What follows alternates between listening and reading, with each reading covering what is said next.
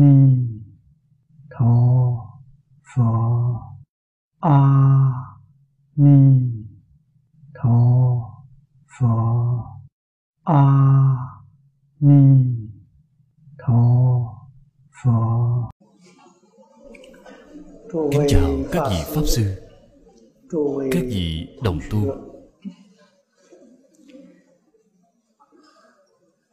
Xin mở kinh ra khoa hội trang 49 tam bối giảng sanh. Thường bối, cái đoạn này. Kỳ thượng bối giả, xả gia hí dục, nhi tác sa môn. Phát bồ đề tâm, nhất hướng chuyên niệm a di đà phật. Tu chư công đức, nguyện sanh bị quốc.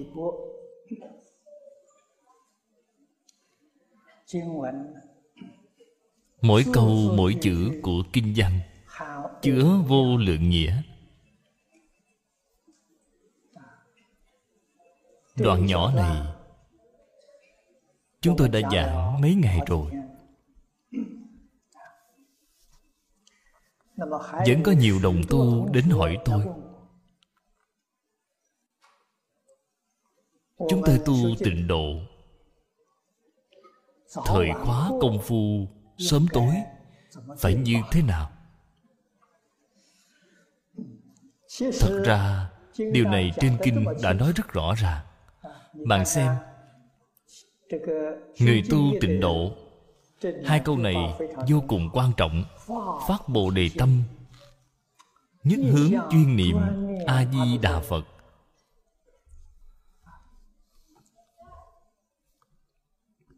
thời khóa công phu sớm tối.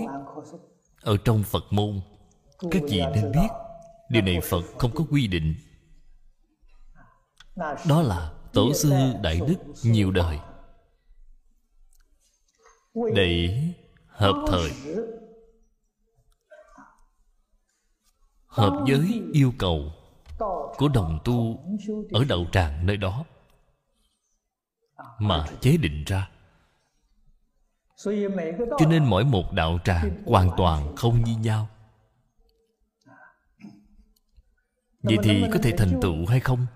Chỉ cần phù hợp với nguyên tắc này thì nhất định thành tựu. Nguyên tắc đó là phát bồ đề tâm nhất hướng chuyên niệm thì không ai mà không thành tựu. Do đó chúng ta phải nhớ kỹ. Phật thường nói với chúng ta phật không có định pháp để nói. Phật đều là tùy cơ mà nói pháp. Căn tánh của bạn như thế nào?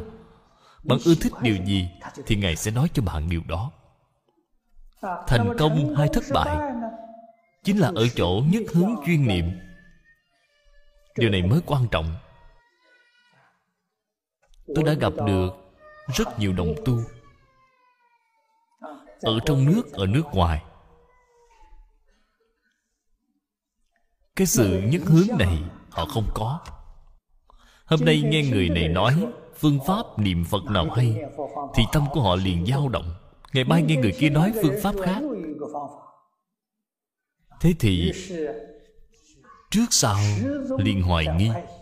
Tu học được mấy mươi năm, nhưng cái tâm này không được định. Bạn có niệm phật cả đời, cũng không thể thành tựu.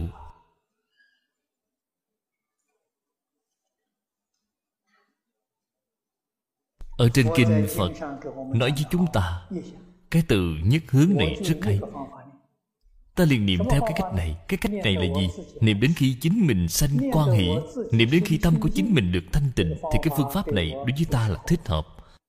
Hợp với căn cơ của ta hợp với căn cơ của ta không nhất định phải hợp với căn cơ người khác. Điều này nhất định phải biết. giống như chúng ta ăn thức ăn vậy mọi người đều có khẩu vị khác nhau. không thể nói tôi ăn món này ngon thì bạn cũng ăn món này ngon. thí dụ như người tứ xuyên trung quốc thích ăn cay càng cay càng ngon chúng ta thì không được rồi cho nên khẩu vị của mỗi người đều khác nhau, căn tánh của mỗi người cũng khác nhau. Chúng ta phải biết một nguyên tắc của pháp môn tu học của chúng ta. Cái nguyên tắc này là niệm phật đến khi tâm được thanh tịnh. Ta dùng pháp môn này tu học thì xác thực là phiền não giảm, trí huệ tăng. Đối chúng ta là có lợi ích, có điều tốt không dễ dàng gì so được như người khác. Học theo người khác là hỏng rồi.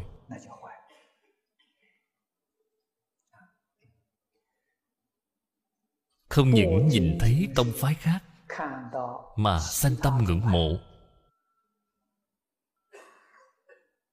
Người niệm phật gặp được phương pháp tham thiền, thì họ đi tham thiền gặp được cách tu mật thì họ liền đi niệm chú. Như vậy thì làm sao thành tựu chứ? Cho dù là tịnh tông, phương pháp tu hành của mỗi một đạo tràng cũng không như nhau. Trong niệm phật đường, có người thích niệm chậm. Trước đây khi tôi mới bắt đầu học phật, cùng với pháp sư sám dân pháp sư sám dân niệm phật thì niệm rất chậm. Một câu nam mô a di đà phật ngày niệm đến một hai phút.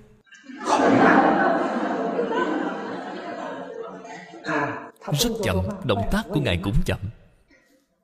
Lễ phật cũng chậm, chúng tôi đã lại được năm sáu lại rồi mà ngài vẫn chưa xong một lần.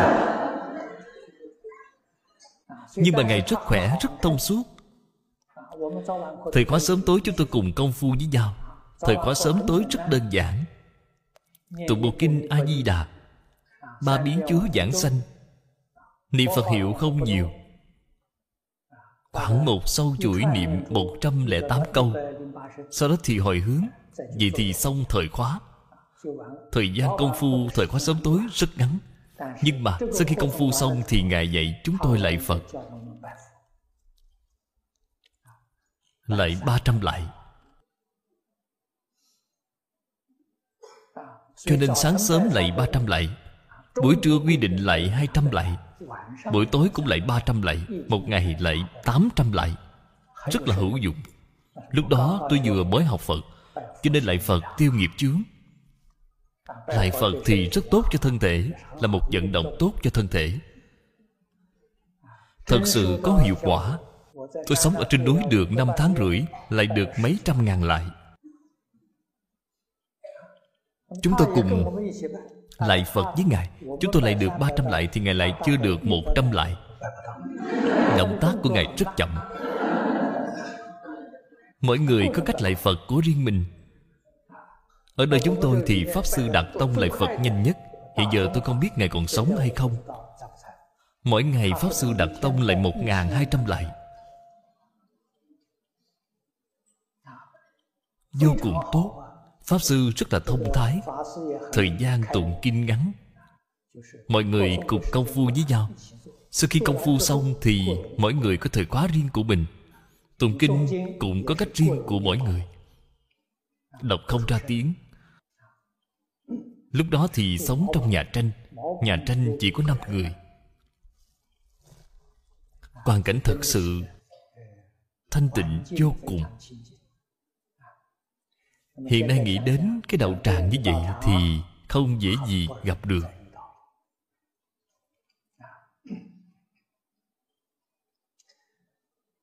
Mọi sự đều là duyên phận. Duyên thù thắng thì chính mình phải nhận biết, nhất định phải nắm lấy.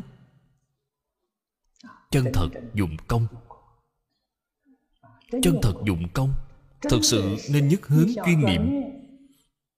Thì Phật Bồ Tát gia trì. Đây là đạo lý nhất định. Nhất định sẽ có cảm ứng. Nếu như nói không có cảm ứng Là do tâm của chúng ta không đủ chân thành. Trí thành cảm thông. Chân thành đến cực độ Thì nhất định có cảm ứng điều này chúng ta nhất định không thể hoài nghi.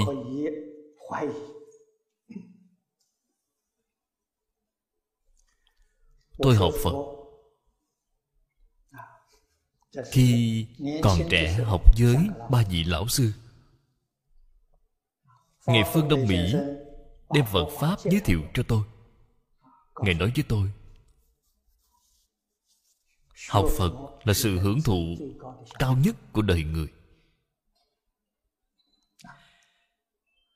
Đại sư chương gia dạy cho tôi Nhìn thấu, buông xuống. Lão sư Lý dạy cho tôi Chí thành cảm thông. Lúc đó Tôi theo Ngài học giảng kinh. Giảng kinh không phải là chuyện dễ. Đồng tu chúng ta Có phát tâm học giảng kinh Thì phải chú ý phải đặc biệt lưu ý. Kinh Là Pháp xuất thế gian. Pháp thế gian cùng xuất thế gian tương thông với nhau. Từ trên sự tướng mà nói thì không có gì khác. Sự khác nhau của pháp thế gian và xuất thế gian là ở chỗ dụng tâm. Nếu như bạn còn xen tạp vọng tưởng phân biệt chấp trước thì đó là pháp thế gian. Niệm phật cũng là pháp thế gian. Giảng kinh vẫn là Pháp thế gian. Không phải là Pháp xuất thế gian. Nếu như bạn có thể lìa vọng tưởng phân biệt chấp trước thì bài học của lớp mẫu giáo. Mèo kêu chó chạy cũng là Pháp xuất thế gian.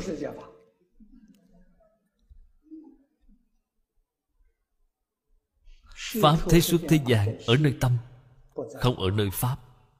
Trong sự tướng này, không có thế xuất thế gian mà do sự dùng tâm. Hay nói cách khác, tâm bạn là luân hồi, thì điều bạn tạo ra đều là nghiệp luân hồi nếu như bạn là tâm bồ đề nhất hướng chuyên niệm, thì tất cả những điều bạn tạo đều là tịnh nghiệp, sẽ tương ưng với tây phương tịnh độ. Tâm tịnh thì tất cả đều thanh tịnh. Cái đạo lý này ở trên kinh hoa nghiêm. Chúng ta nhìn thấy thiện tại đồng tử 53 tham thì bạn sẽ hiểu rõ.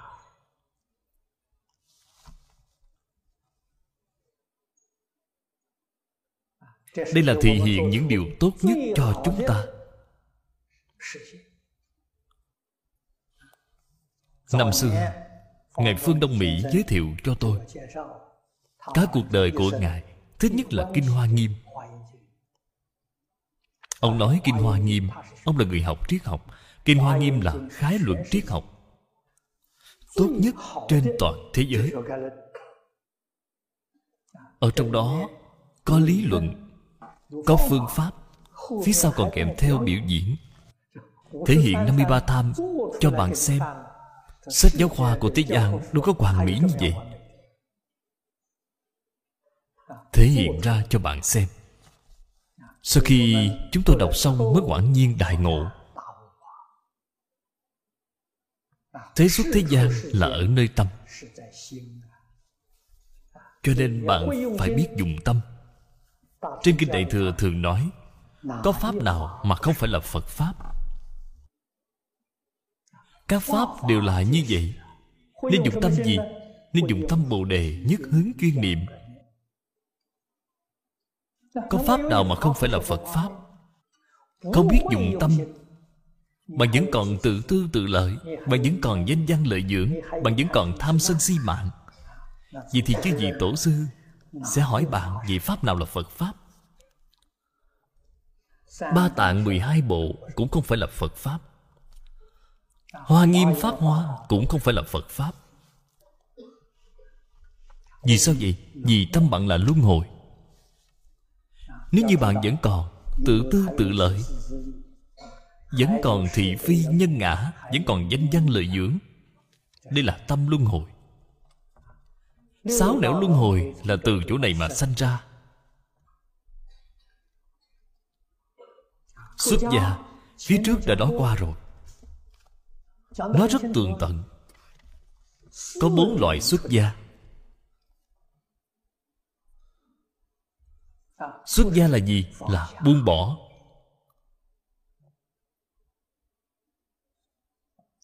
Cái nhà hình thức thì chẳng có quan trọng gì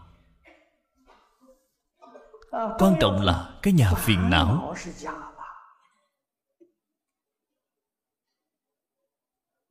Sáu cõi luân hồi là nhà.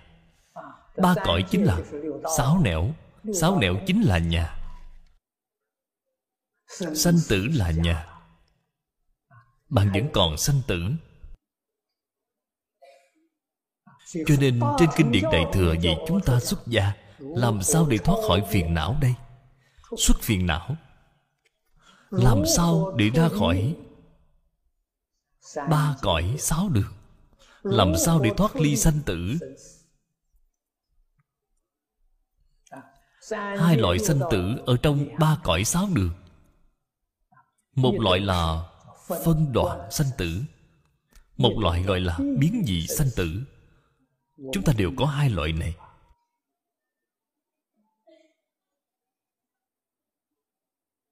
Phân đoạn sanh tử chính là thọ mạng của chúng ta là một giai đoạn. Một giai đoạn mọi người cũng dễ hiểu. Biến dị sanh tử biến là biến hóa. Dị là cải biến. Chúng ta thì mỗi năm mỗi già yếu đi. Đây chính là biến dị. Nếu như nói tường tận cho bạn con người chúng ta thì mỗi ngày, mỗi già đi. Không phải là mỗi năm già đi. Mỗi ngày, mỗi già đi. Ngày hôm nay thì khác với ngày hôm qua. Phật lại nói với chúng ta là từng sát na, không như nhau. Mỗi giờ đồng hồ đều khác nhau. Từng phút, từng giây cũng khác nhau. Từng giây, từng phút cũng khác nhau. Đó là biến dị sanh tử nhất định phải giác ngộ. Điều này nhất định không lưu giữ lại.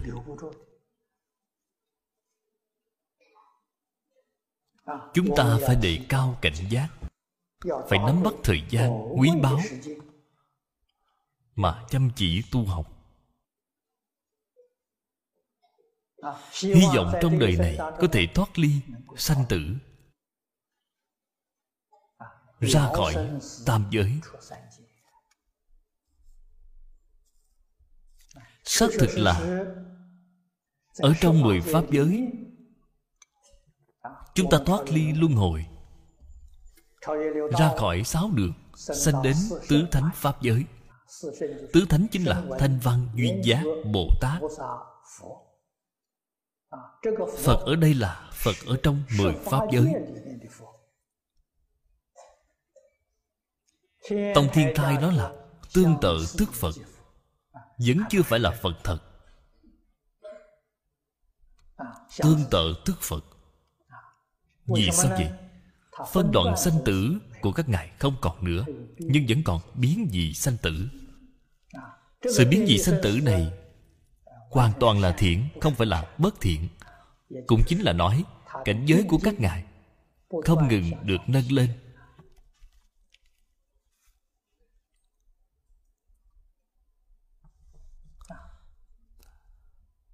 Ở trong tứ thánh pháp giới kiến tư phiền não đã đoạn rồi.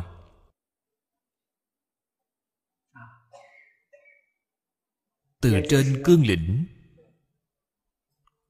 của phật pháp mà nói đó là thân kiến. Thân kiến là chấp trước cái thân này là ta. Cái ý niệm này không có thân kiến biên kiến giới thụ kiến kiến thụ kiến tà kiến đây chính là năm loại sai lầm của kiến giải. những thứ này đoạn hết rồi.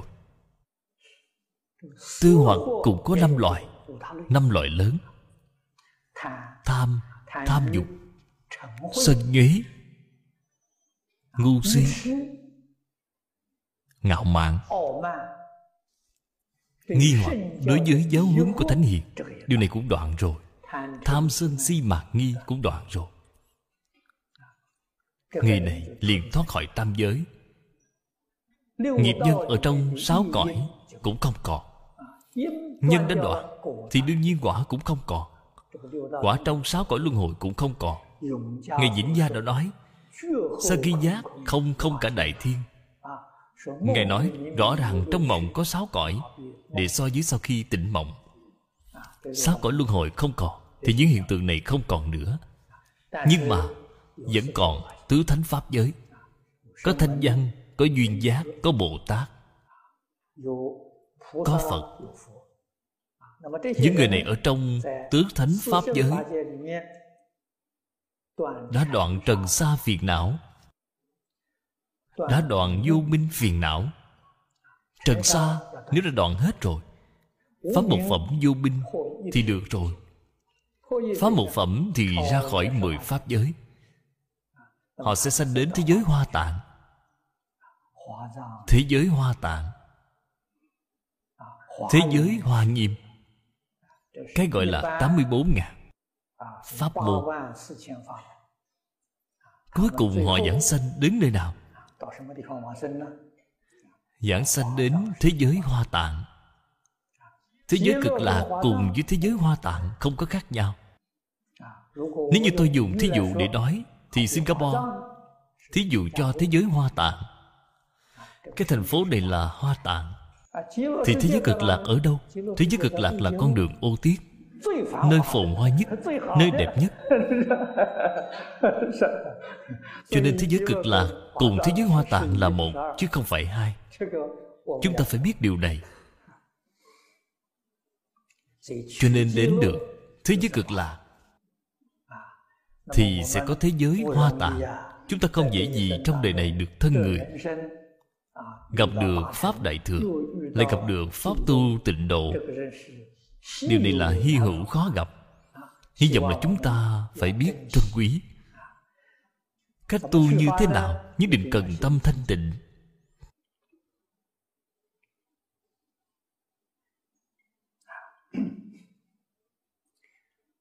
Tâm tịnh thì phật độ tịnh. Làm thế nào mới có thể đạt được sự thanh tịnh? Cổ đức thường nói, buông bỏ vàng duyên buông bỏ thân tâm thế giới. lời nói này có rất nhiều người hiểu lầm. Buông bỏ như thế nào? Tôi không cần phải làm việc nữa.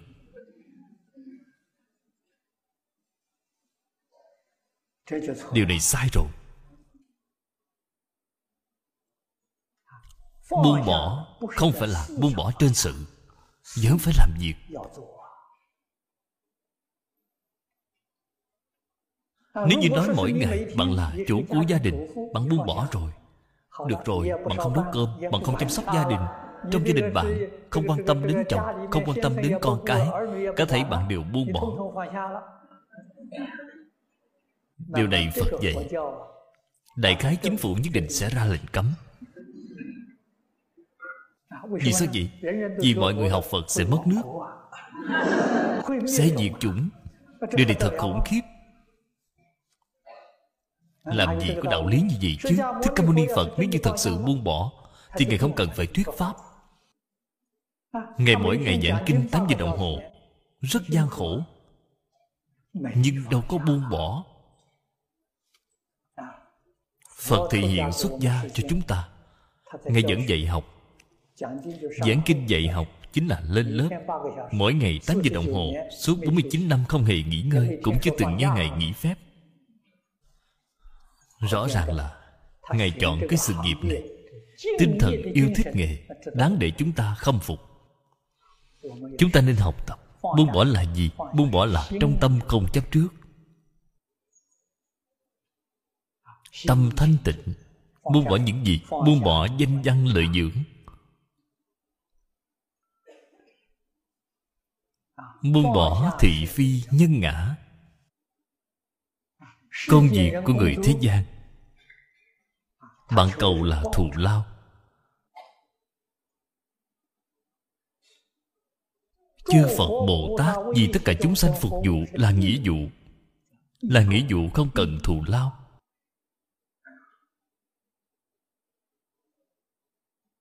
Sống cuộc sống vô cùng đơn giản Ờ. cho nên dùng lời hiện nay để mà nói. Là buông bỏ danh văn lợi dưỡng.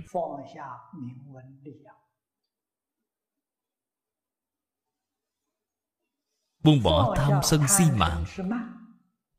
Như vậy mới đúng. Tôi thường nói 16 chữ. Buông bỏ tự tương tự lợi. Khởi tâm động niệm. Là vì tất cả chúng sanh mà phục vụ. Là tích cực. Không phải là tiêu cực.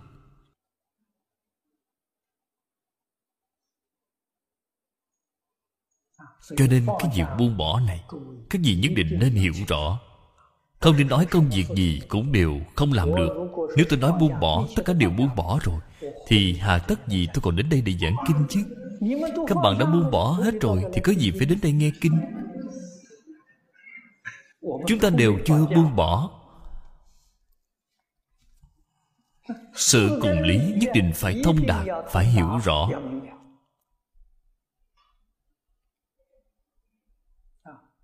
Phật giáo là giáo dục, là nền giáo dục của thích ca mâu ni phật chúng ta gọi đơn giản là phật giáo. Nền giáo dục của thích ca mâu ni phật là dạy những gì?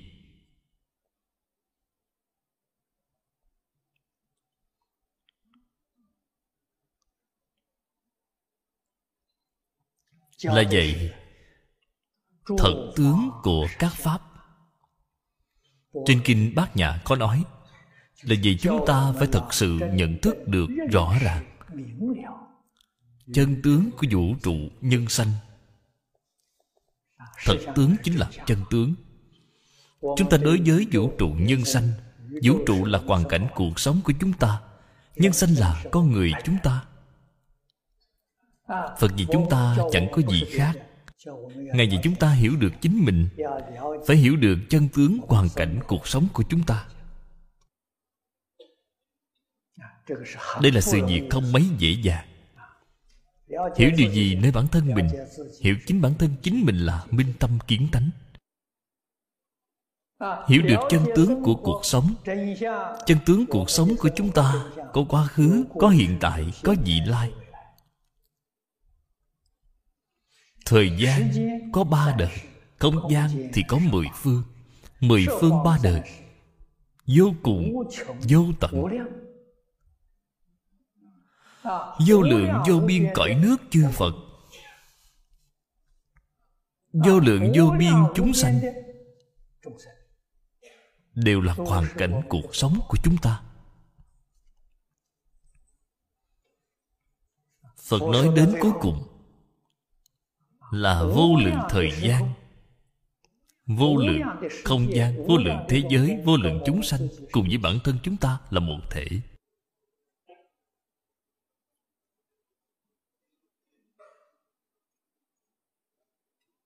cho nên trong nhà phật nói, vô duyên đại từ, đồng thể đại bi. Chúng ta cùng với tất cả chúng sanh là đồng một thể. Từ bi không có điều kiện, gọi là đại từ, đại bi không có điều kiện. Nhà nho cũng có nói trong đệ tử quy không phải là mọi người đều đã đọc qua rồi sao? Phạm là người đều yêu thương. Cùng với chúng ta, sự từ bi này rất là gần gũi.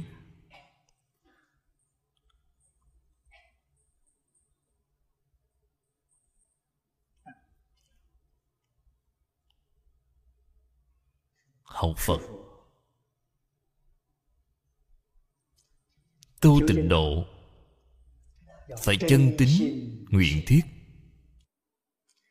Chân tín nguyện thiết chính là tâm vô thượng bồ đề.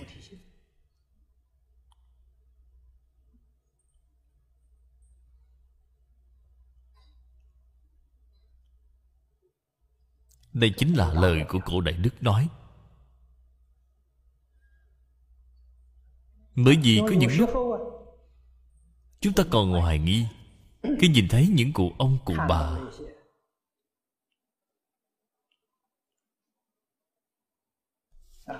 niệm phật giảng sanh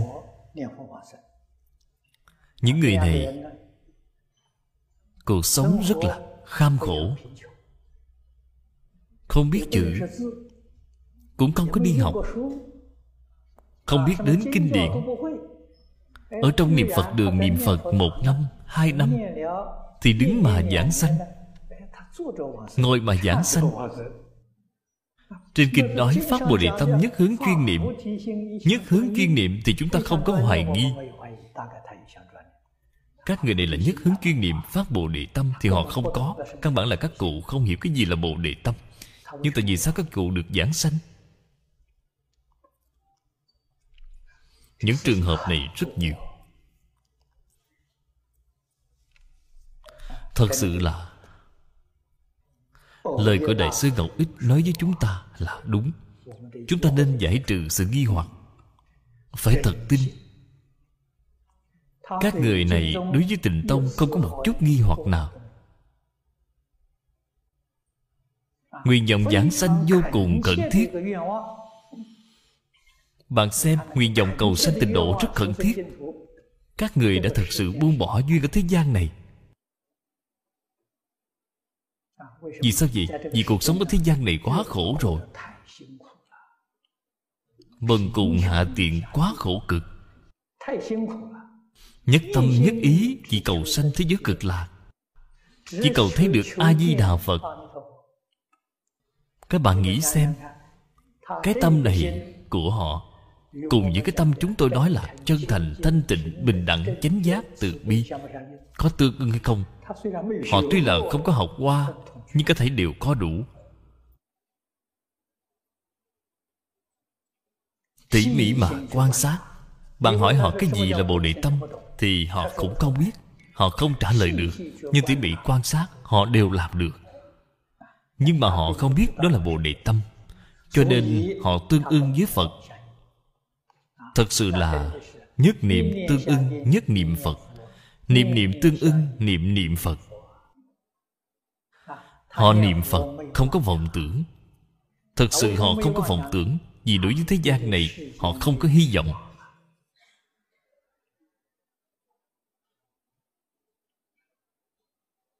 Thậm chí người ở thế gian này, Ai cũng không tôn trọng họ, Ai cũng xa lánh họ. A-di-đà Phật nhìn thấy họ, Tiếp dẫn họ đi. Đều là tăng thượng duyên. Nếu như ở nơi đây có nhiều người thích họ Chấp nhận họ, tôn trọng họ Thì họ sẽ đi không được. Thì họ sẽ lưu luyến thế gian này. Cho nên chúng ta nhìn thấy những người thật sự giảng sanh Bằng tỉ mỉ quan sát Những người như vậy không nhiều. Cái duyên với tình độ của họ đã chín mùi rồi. Cho nên tinh sâu nguyện thiết chính là vô thượng bồ đề tâm đây là đại sư Cậu ích nói ở trong a di đà yếu giải. Tôi thường khuyên đồng tu. Lời nói này vô cùng quan trọng. Không biết tôi đã nói bao nhiêu lần rồi. Chứng ngại khuyết điểm. Tập khí của chúng ta quá nặng rồi. Thật sự muốn tu học thật sự muốn trong đời này thành tựu. Tôi nói có ba việc. Việc thứ nhất là đối với tất cả mọi người, với tất cả sự, tất cả vật. Ý niệm khống chế thì không nên có. Không nên có. Hành vi khống chế thì có thể thí dụ bạn là phụ huynh, bạn đối với con cái phải quản lý dạy dỗ. Bạn không quản lý giáo dục thì không được. Việc quản lý giáo dục này chính là khống chế. Trong tâm thì không thể có, trên sự thì ta giúp đỡ con cái. Ta phải thành tựu cho chúng, phải chăm sóc chúng. Đây là trách nhiệm, nhưng mà không thể để những sự việc này ở trong tâm. Để ở trong tâm là sai rồi nếu để ở trong tâm thì bạn không đi đến thế giới cực lạc, vì tâm không thanh tịnh. Dùng tâm thanh tịnh để giúp đỡ người khác.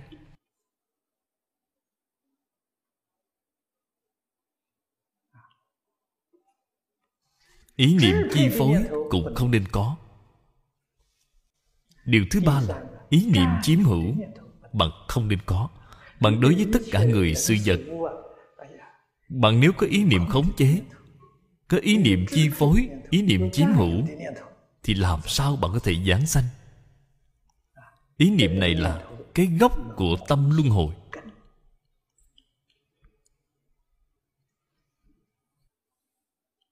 Cho dù là bạn có nhiều việc thiện ở trong phật môn, cũng như là bố thí làm việc thiện, thì cũng không nên để ở trong tâm ở singapore, chúng ta có một vị pháp sư là pháp sư đàm thiền. Các bạn có vị nào quen với ngài hay không? Vị pháp sư này rất tuyệt vời, làm rất nhiều việc thiện, nhưng ít người biết. Khoảng 20 năm trước, tôi đã quen biết ngài ở san francisco, nước mỹ ở san francisco. Có một liên xã tên là đại giác. thường xuyên mời tôi đến đó đi giảng kinh. Khi liên xã đại giác mua đạo tràng cái đạo tràng này lúc đó mua là 700 ngàn đô la Mỹ. Pháp sư Đàm Thiền đóng góp 400 ngàn đô la. Bản thân của các vị đó phải lo liệu 300 ngàn Để tu sửa lại đạo tràng sau khi Pháp sư Đàm Thiền giao tiền Thì Ngài chỉ nói một câu. Nhân quả của mỗi người Thì mỗi người tự gánh chịu. Vì sao không hỏi đến số tiền đó nữa. Không nghe, không hỏi nữa. Để tâm thanh tịnh Nghe nói sau này ở Trung Quốc Ở Phúc Châu Có chùa Tây Thiền. Chùa Tây Thiền tôi nghe nói Ngài đã đóng góp Hơn 2 triệu đô la Mỹ Để trùng tu cái đạo tràng này. Cũng không nghe Không hỏi đến. Chỉ nói với mọi người Nhân quả của mỗi người Mỗi người tự gánh chịu. Tâm của Ngài thanh tịnh. Tiền của Ngài không phải kiếm được dễ dàng. Không phải Ngài đi hóa duyên. Ngài sống trong Ngôi miếu thành hoàng Ở Singapore Trước cổng miếu Ngài bày bán một cái sạp nhỏ Bán nhang, bán đèn cầy Bán giấy tiền. Bạn xem, Một đồng, hai đồng, lúc đó Ngày một xu cũng không dùng đến. Cả thảy đều để dành lại, Dành dụm được mấy triệu đô la Mỹ Để đi làm từ thiện. Làm xong không thèm nghe, Không thèm hỏi nữa. Ở Singapore có những người như vậy, Thật không phải dễ. Cuộc sống của bản thân Thì rất tiết kiệm. Khát nước Thì uống nước phong tên. Lúc tôi đến thăm Ngài, Tạm thời Mua một ly nước khoáng ở bên cạnh Để chiêu đãi khách quý.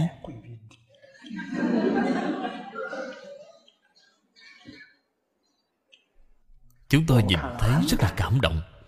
Bạn xem, Đối với Phật Pháp thì Ngài bố thí rất hào phóng, Tâm địa thanh tịnh, không nhiễm bụi trần. Ngài tuyệt đối không nói Theo đem số tiền nhiều như vậy, Cho bạn xây cất đậu trà. Tôi vẫn còn phải hỏi lại vẫn muốn khống chế, chi phối Hoàn toàn không có.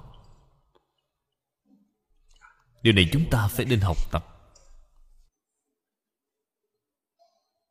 Khoảng 30 năm nay, Tôi chưa gặp lại Pháp Sư Đạm Thiền. Cho nên những việc làm này, Ngày gì chúng ta mà làm một tấm gương tốt Tâm thanh tịnh Không nhiễm ô. An thanh tịnh tâm Lạc thanh tịnh tâm. Cuộc sống của Ngài rất an lạc. Điều kiện vật chất của Ngài tuy rất là kém. Cuộc sống vật chất ở bước thấp nhất Nhưng mà rất an lạc.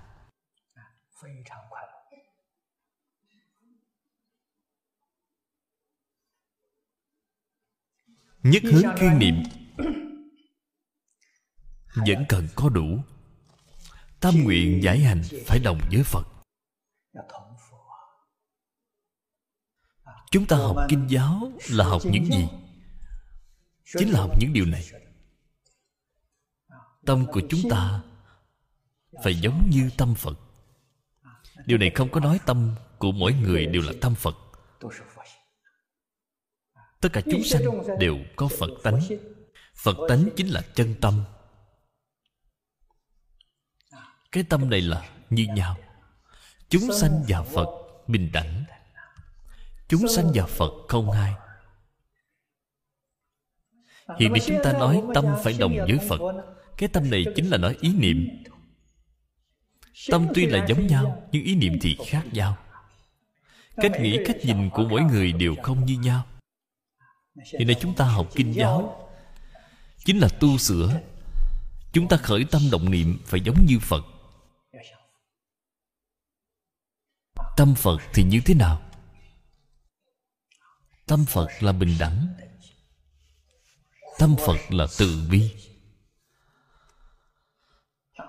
Bồ đề tâm tuy là nói có năm loại, chân thành, thanh tịnh, bình đẳng, chánh giác, từ bi. Nói theo cách thông thường, hai loại này là cách đối xử, áp dụng trên sự tướng vô cùng quan trọng. Lấy tâm bình đẳng, tâm từ bi, để xử sự đối người tiếp vật.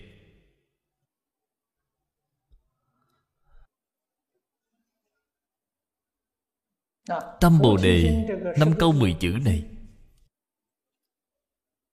Mỗi một câu đều có đầy đủ bốn câu kia.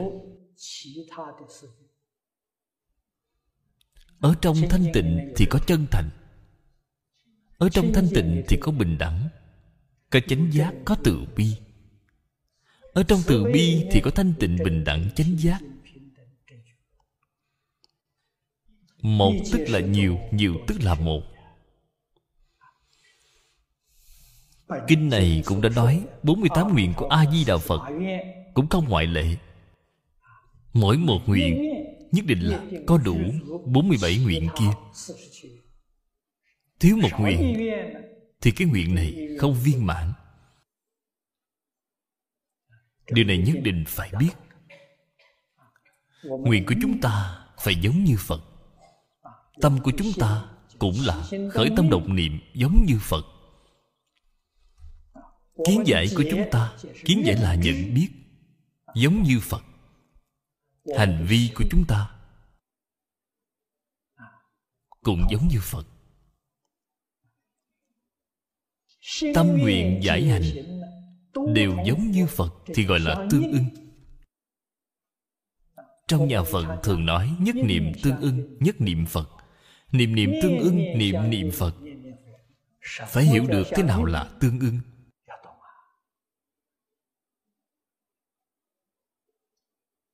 Cho nên chúng ta không thể xem thường.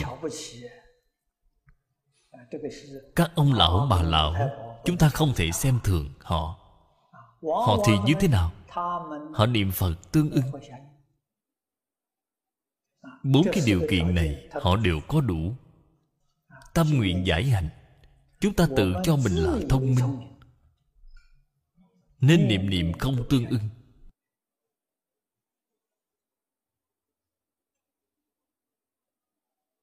nếu bình tĩnh mà suy xét, mà phản tỉnh mà tư duy quan sát. bạn sẽ phát hiện ra chúng ta niệm phật tại vì sao không tương ưng? Tại vì sao công phu không đắc lực? Đây là chướng ngại. đây là sai lầm.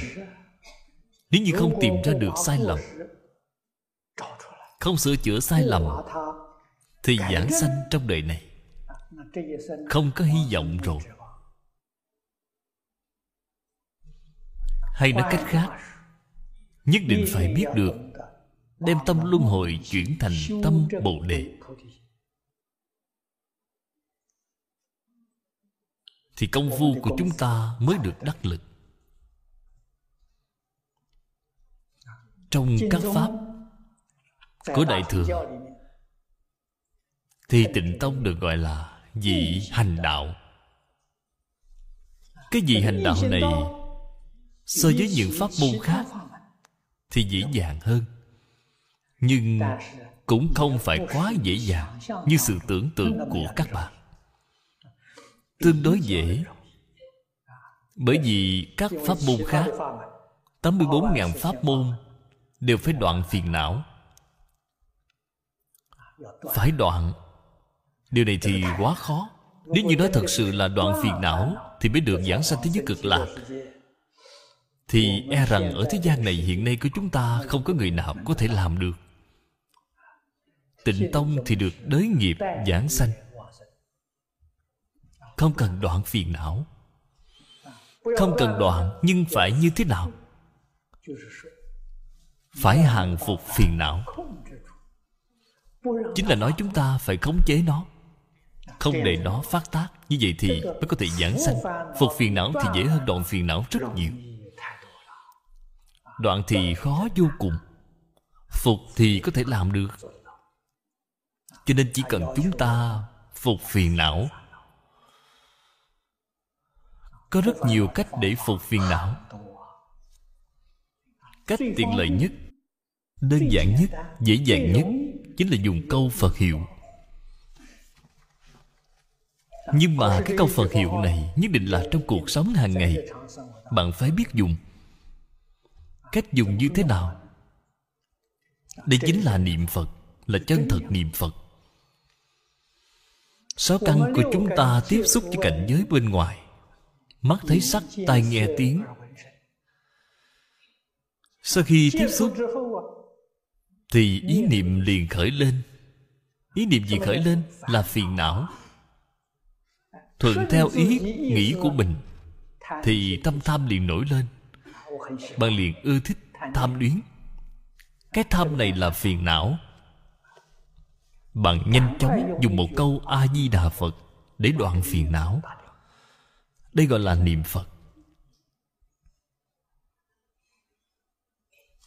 Cổ đức thường nói không sợ niệm khởi chỉ sợ giác chậm niệm khởi là điều nhất định.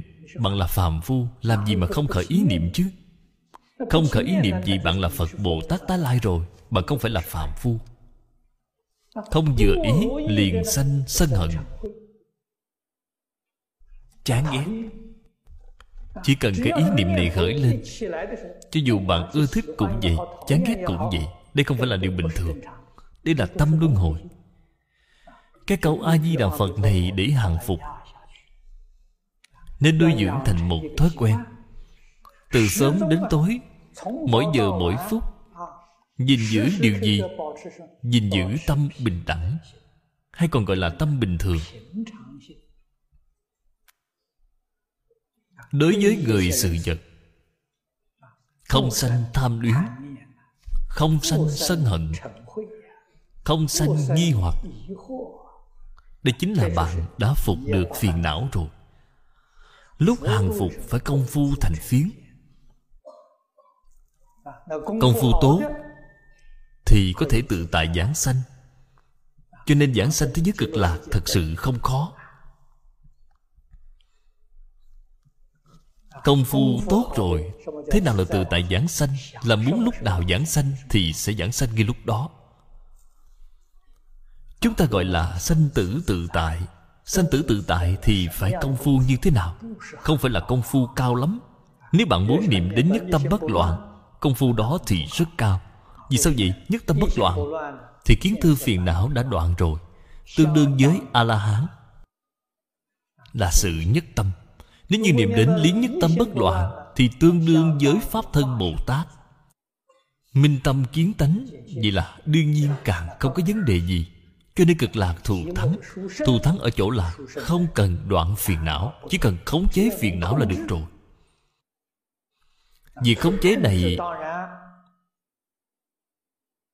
Cũng có ba bậc chính phẩm.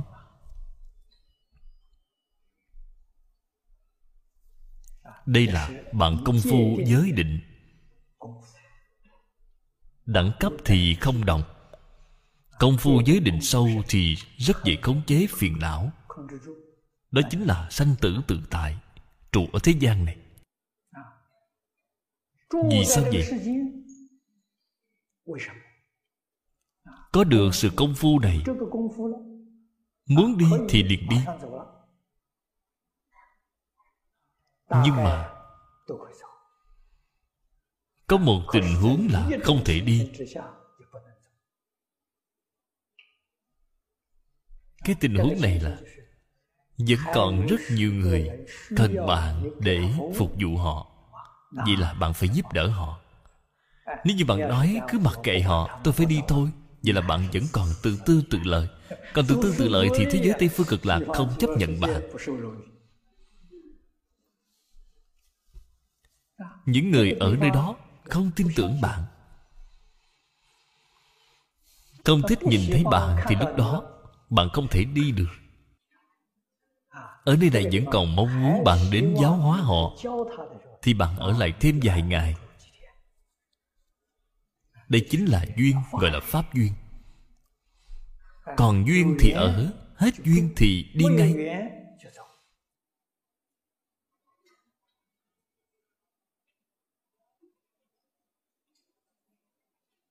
Ngày xưa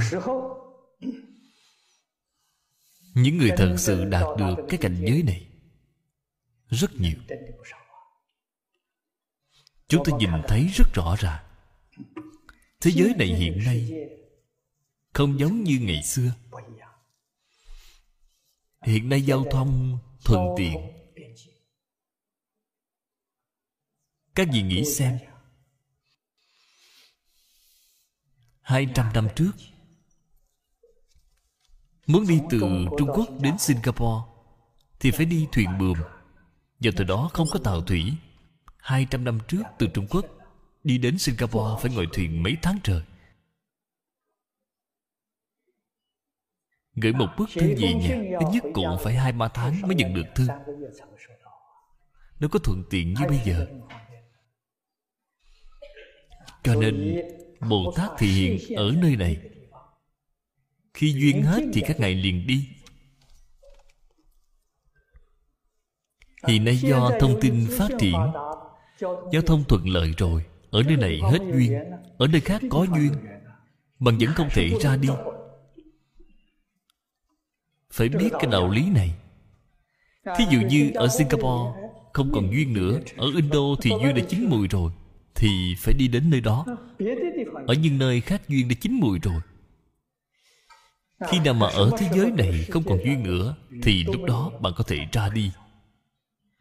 Nếu như còn duyên, thì bạn không thể ra đi.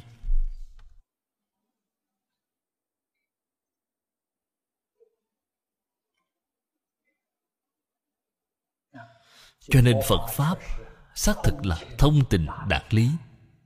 Thật sự là ở thế gian này, vì tất cả chúng sanh mà làm tấm gương tốt xác thực là chẳng nhiễm bụi trần. Tâm địa thanh tịnh. Nhưng mà tùy duyên. Tận tâm, tận lực giúp đỡ chúng sanh. Buổi trưa hôm nay, chúng tôi họp mặt cùng với chính tôn giáo lớn ở singapore. Tôi mỗi lần đến singapore đều có báo cáo với các vị để cùng nhau họp mặt. Hôm nay bàn đến vấn đề chính là, chính phủ singapore muốn xây dựng sòng bạc. Hôm nay bàn về vấn đề này rất là nhiều. Cuối cùng là có lợi hay là có hại? Tôi nghe các vị trình bày ý kiến hay trước mắt hình như là có một chút lợi ích. Nhưng về lâu dài thì không có lợi gì. Về lâu dài thì nhất định không có lợi. Con người thành lập sòng bạc.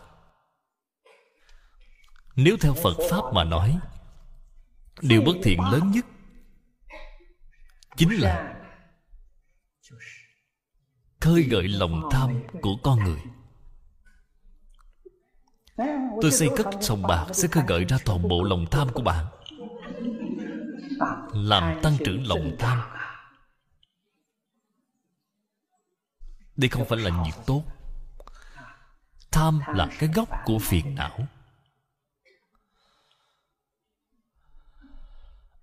Ở trên kinh Thế Tôn đã nói với chúng ta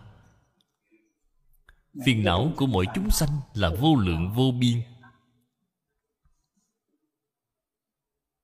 Khi Phật đang giảng kinh Thuyết Pháp Vô lượng vô biên phiền não Không có cách nào nói hết. Cho nên mới quy nạp lại. Quy nạp thành 84.000 phiền não. 84.000 xác thực là một con số. Đây là tùy duyên để nói. Cho nên Phật mới có là 84.000 pháp môn để đối trị 84.000 phiền não. Đối với người sơ học 84.000 pháp môn Đó là dạy cho Bồ Tát Dạy cho Pháp thân Bồ Tát. Dạy cho Phạm Phu chúng ta là quá nhiều. Chúng ta không có cách gì để tiếp nhận. Cho nên vậy cho Phạm Phu Thì phải quy nạp lại 48.000 phiền não. Quy nạp còn 108 phiền não, Gọi là 108 phiền não. 108 phiền não. Đối với người sơ học vẫn là quá nhiều, quá nhiều. Không nhớ hết. Cho nên mới quy nạp lại. Quy nạp lại thành 26 phiền não. Sáu phiền não căn bản Và 20 điều thuận theo phiền não.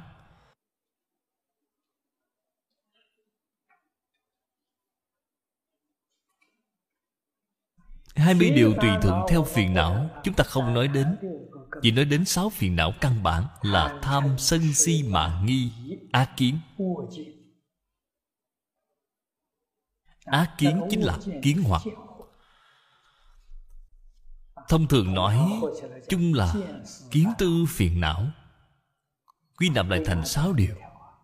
Á kiến triển khai ra là Thân kiến, biên kiến, kiến thủ kiến, giới thủ kiến, tà kiến triển khai ra là năm loại và mười điều.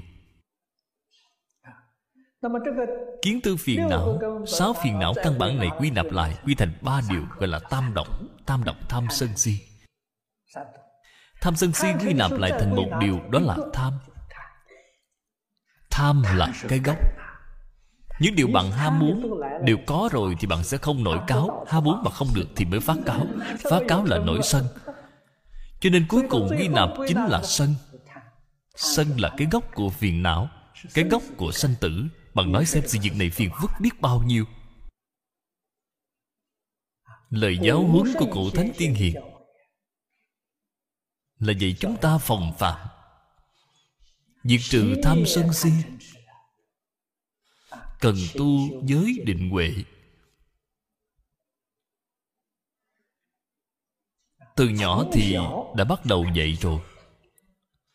Đối với sự ham muốn vật chất, thì bản thân mình phải kiềm chế, không bị ngoại cảnh làm ảnh hưởng thành tựu đức hạnh của chính mình. Toàn thể xã hội này hiện nay có cách nghĩ trái ngược với chúng ta khích lệ con người, làm tăng trưởng tham sân si. Vì sao vậy? Như vậy họ mới kiếm được nhiều tiền.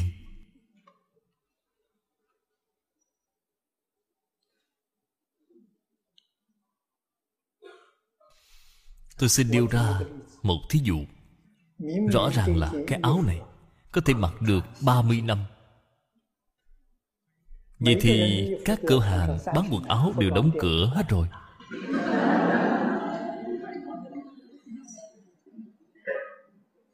Bạn xem mỗi ngày, họ đều thiết kế kiểu mới lạ.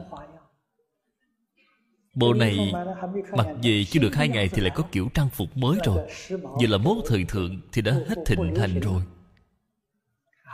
Lại nhanh chóng đi mua cái khác. Bạn kiếm tiền rất là vất vả, vì mà bạn mang đi cúng dường cho họ. Bạn có biết hay không? Trước đây tôi có hỏi, tôi nói bạn làm sao mà ngốc như vậy? Họ đói mặt như vậy, đi ra ngoài gì không được, ra ngoài người ta sẽ cười mình chết. Tôi nói bạn sai rồi, cười chết là họ chết, chứ bạn không chết. Tại vì sao bạn lại sợ người ta cười bạn chết?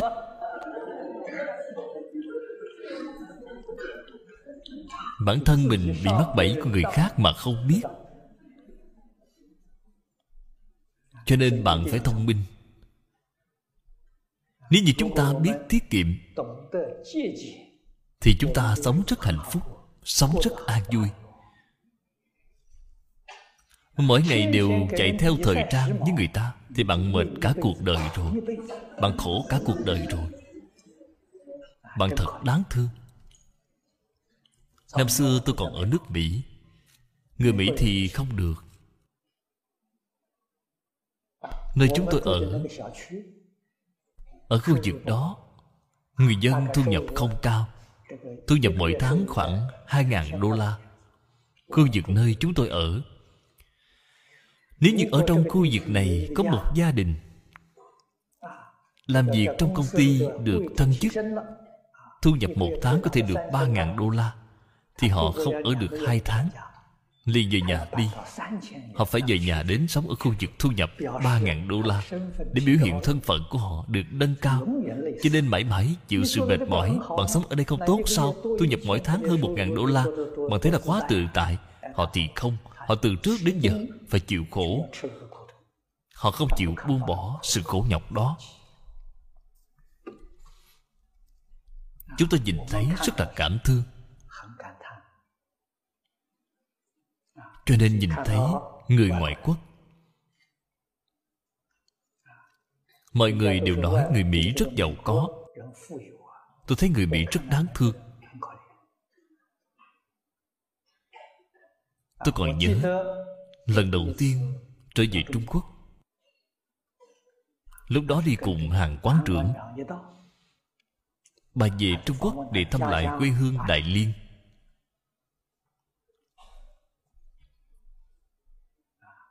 Vẫn còn nhiều bạn bè người thân. Tôi còn nhớ lần đó chúng tôi có hơn 30 người có ba bà người này ba bà. Trong lúc ăn cơm họ nhìn thấy chúng tôi từ nước mỹ trở về thì vô cùng ngưỡng mộ. Tôi liền nói với họ đời sống của người mỹ không bằng các vị đâu. Họ nói tôi không nói thật. Tôi nói được vậy tôi hỏi các vị trong số các vị đang ngồi ở đây người nào sống mà phải chịu mắc nợ. họ hai bên nhìn nhau chẳng có ai mắc nợ.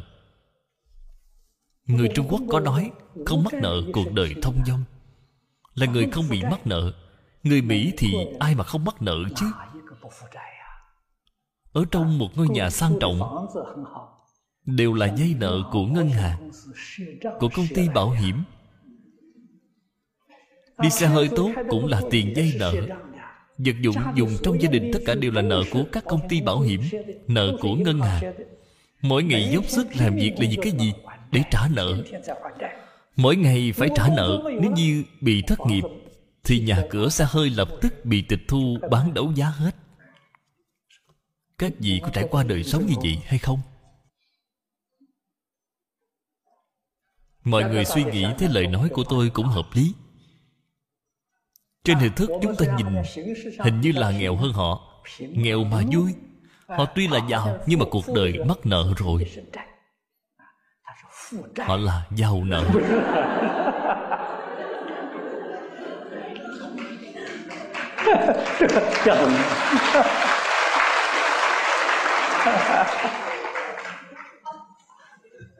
Mắc nợ sống qua ngày. Chúng ta thì chắc chắn không dám làm như vậy. Chắc chắn là không dám làm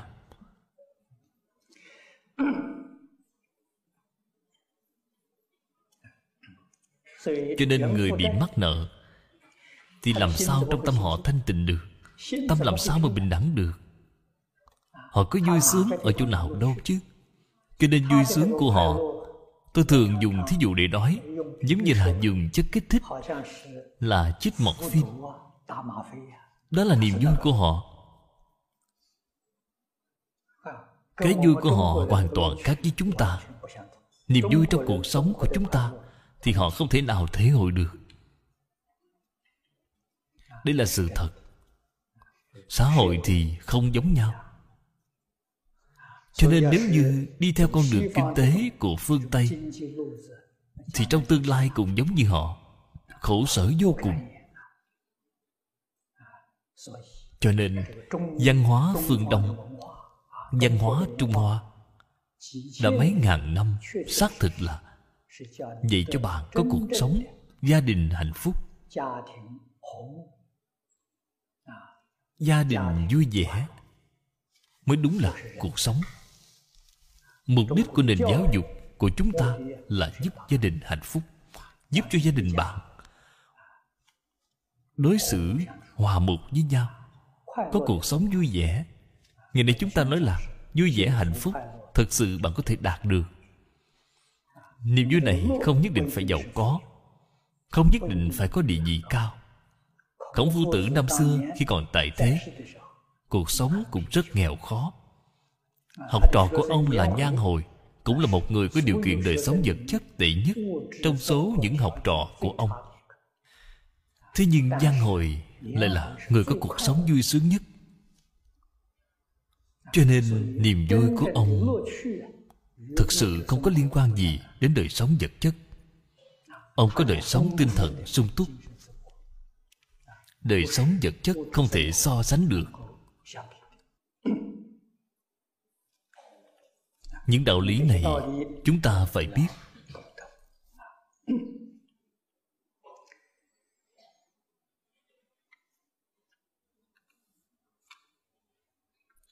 ở trong chú giải của lão cư sĩ hoàng niệm tổ.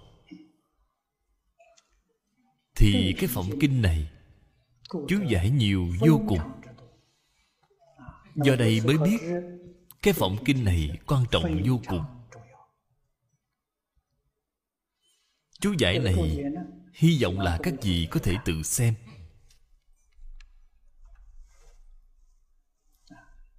ở trong hành môn ở nhật bản có một phái gọi là bổn nguyện niệm phật. Tôi có nghe nói qua. Cũng có một số đồng tu học pháp môn này. Đến hỏi tôi.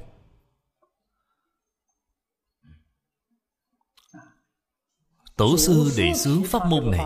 là chính xác con cháu đời sau học pháp môn này đã hiểu sai đi. Bổ nguyện thì họ chỉ chú trọng có một nguyện, là nguyện thứ 18 Lâm mạng chung thời, Một niệm đến mười niệm, Nhất định giảng sanh tới giới cực lạc. Chỉ Có một nguyện này. Những nguyện kia thì không có.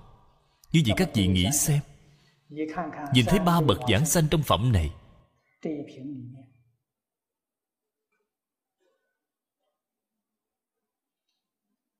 Có tương ưng hay không? Rõ ràng ở trong phẩm này viết, Phát Bồ Đề Tâm nhất hướng chuyên niệm. Một niệm đến mười niệm, Họ tính là một hướng chuyên niệm. Không có Bồ Đề Tâm.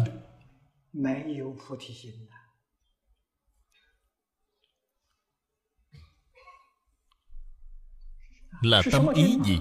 Là tâm cầu may. Tư tưởng cầu may Thì làm sao có thể giảng sanh?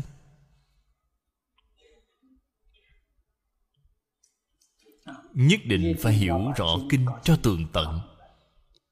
Một niệm này của cổ đại đức tại vì sao có thể thành tựu? Ở trong một niệm này các ngài có đủ tất cả nguyện. Trong 48 nguyện thì nguyện. thứ 18 là chủ. Nguyện thứ 18 này thì có đủ 47 nguyện kia. Vậy cũng được. Đương nhiên là không có vấn đề gì.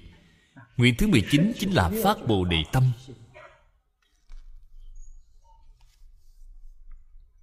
Cái đạo lý này không thể không biết. Nhất định không thể hiểu lầm cái ý này. Bồ tát thiên thân là niệm phật mà giảng sanh. Sự tích ngài niệm phật giảng sanh. Được lưu truyền lại ở trong giảng sanh luận giảng sanh luận cũng có thể nói là những lời tâm đắc về pháp môn tịnh độ của bồ tát thiên thân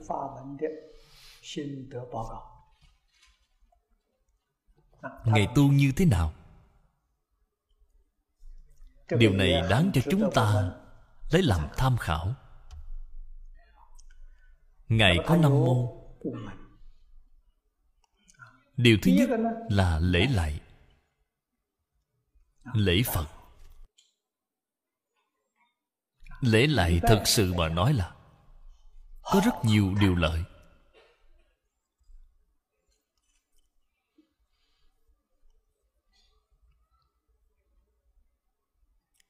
Cơ thể con người là một bộ máy. Bộ máy thì phải chuyển động không chuyển động thì nó sẽ bị gỉ xét. Nó sẽ bị hỏng. Cho nên cái thân này phải động. Thế nhưng tâm thì phải thanh tịnh. Tâm không phải là vật chất.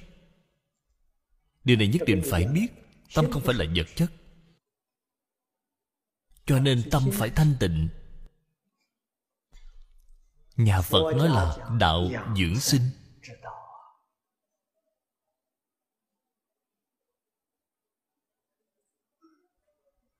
Cho nên nó làm biểu pháp cho bạn xem. Họ dùng vòng tròn dùng bánh xe pháp dùng cái này để biểu pháp. Luân chính là vòng tròn. Xung quanh đường tròn xung quanh đường tròn thì nhất định phải chuyển động.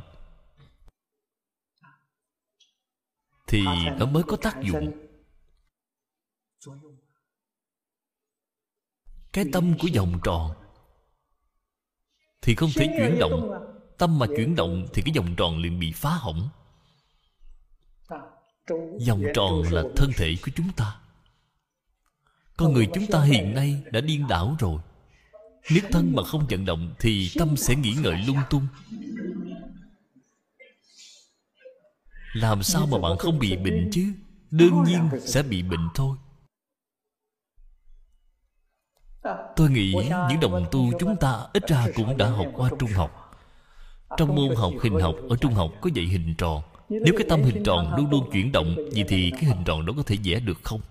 Không vẽ được. Cái tâm không thể di chuyển. Tâm động thì thân liền bị hỏng. Bệnh tật gì cũng là do tâm của bạn động Cho nên mới sinh ra. Cho nên bạn mới có bệnh. Nếu như bạn muốn phục hồi sự khỏe mạnh Trị bệnh của bạn thì trị ở chỗ nào? Ở chỗ tâm không động. Nên tu tâm thanh tịnh Thì bệnh tật trên thân thể của bạn sẽ nhanh chóng phục hồi.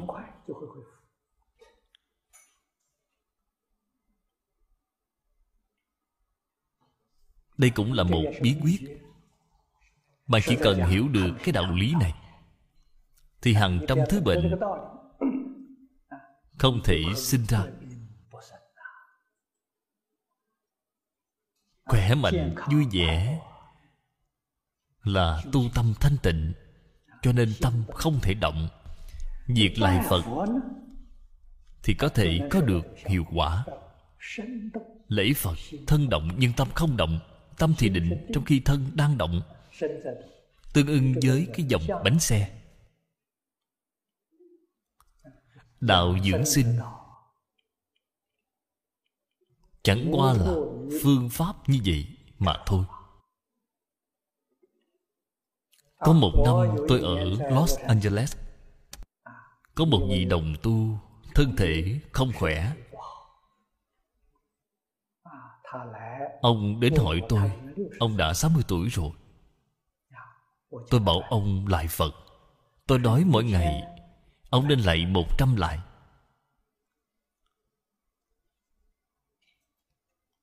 Buổi sáng lạy 50 lạy Buổi tối lạy 50 lạy. Cứ kiên trì Không gián đoạn. Năm sau tôi đến Los Angeles. Ông ấy đến thăm tôi Ông rất vui vẻ. Ông nói thưa Pháp Sư Thân con đã hết bệnh rồi. Ông nói lại Phật tốt vô cùng. Mỗi ngày lại một trăm lại Trong khi lại Phật Trong tâm mật niệm A-di-đà Phật, Không nên niệm ra tiếng. Trong lúc bạn đang lạy Phật, Niệm ra tiếng sẽ tổn khí. Trong lúc niệm Phật, Tốt nhất chỉ tịnh Thì không nên niệm ra tiếng. Trong lúc nào thì mới niệm Phật ra tiếng? Là lúc kinh hành nhiễu Phật. Đi nhiễu Phật, niệm ra tiếng thì tốt. Chỉ tịnh khi ngủ.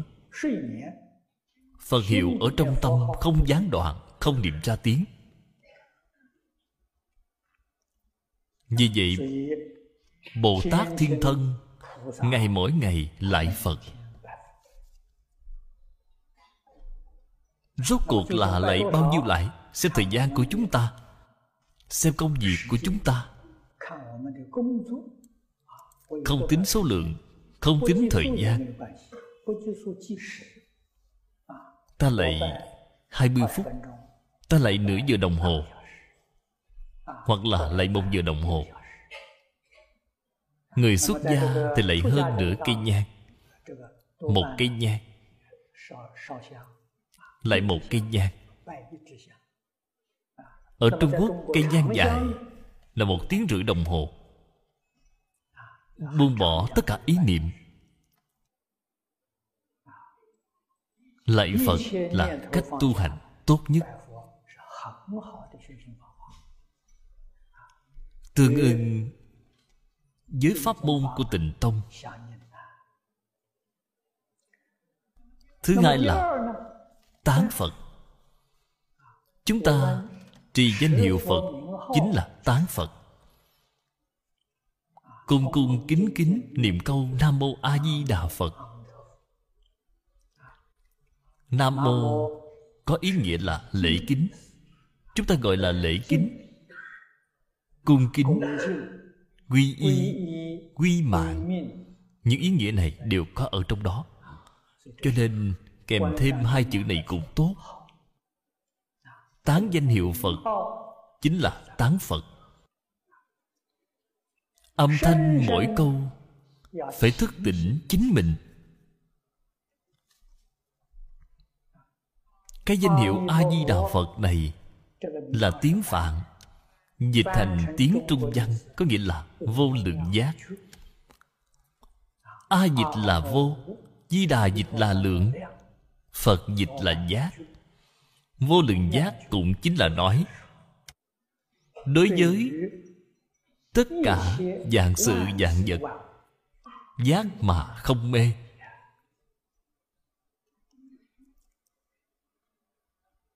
Giác là gì? Trên Kinh Kim Cang nói rất hay. Phàm sở hữu tướng giai thị hư vọng. Bạn đã giác rồi. Thì cái tướng này có hay không? Có nhưng không nên chấp trước. Hết thảy tất cả các hiện tượng Phật nói với chúng ta Có thể thọ dụng Nhưng không thể chấp trước. Nếu chấp trước. Thì bạn sai rồi Giống như chúng ta xem truyền hình Xem phim vậy. Hình ảnh thì có thể thưởng thức Chứ không thể chấp trước. Những hình ảnh đó bạn muốn giữ lại cũng không được. Nếu bạn cho rằng những hình ảnh đó Bạn có thể giữ được Vậy thì bạn sai rồi. Có thể thưởng thức, có thể thọ dụng Nhưng không thể chấp trước. Như vậy thì đúng. Bạn không chấp trước thì không sanh phiền não. Bạn thọ dụng thì nó không có tác dụng phụ. Phải học tập từ chỗ này. Đối người cũng vậy, đối sự cũng vậy nhưng không nên chấp trước. Thí dụ như bạn kinh doanh kiếm tiền, mà bạn không sanh tâm quan hỷ, lỗ vốn một chút phiền não cũng không có. Vì sao vậy? Do duyên duyên tụ, duyên tán đều bình đẳng. Công phu chính là luyện ở chỗ này. Giác mà không mê Câu Phật hiệu này nhắc nhở chúng ta Niệm niệm giác mà không mê.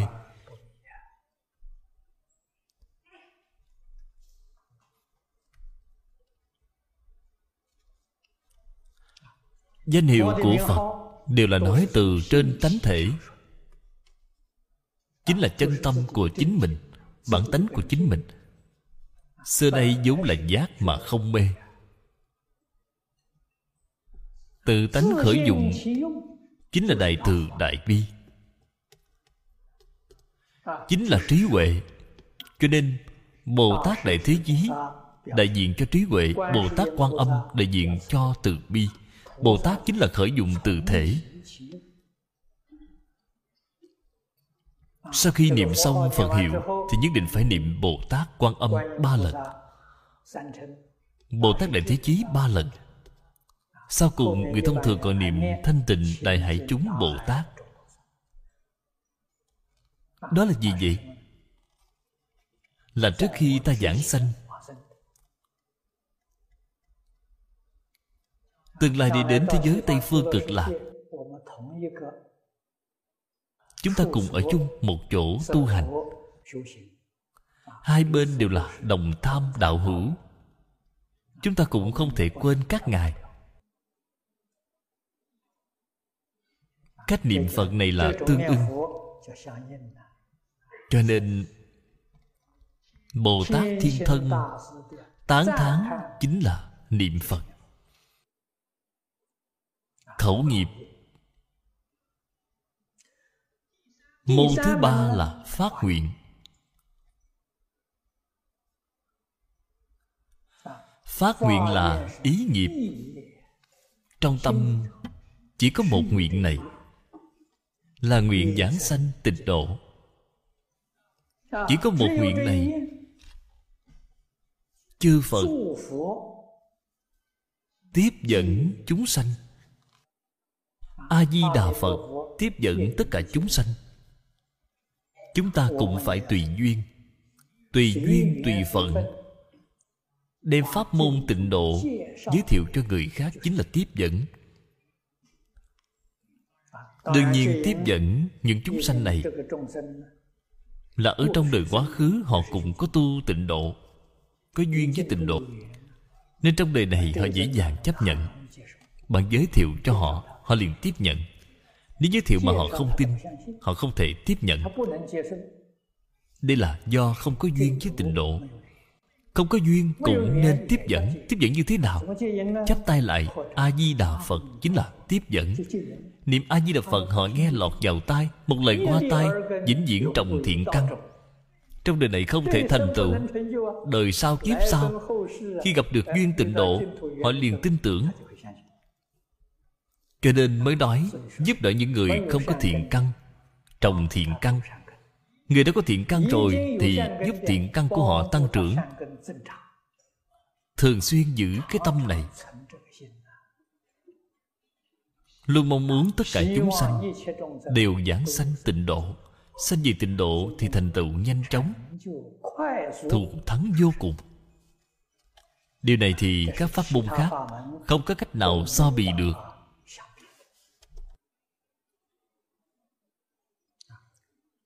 Môn thứ tư là quan sát.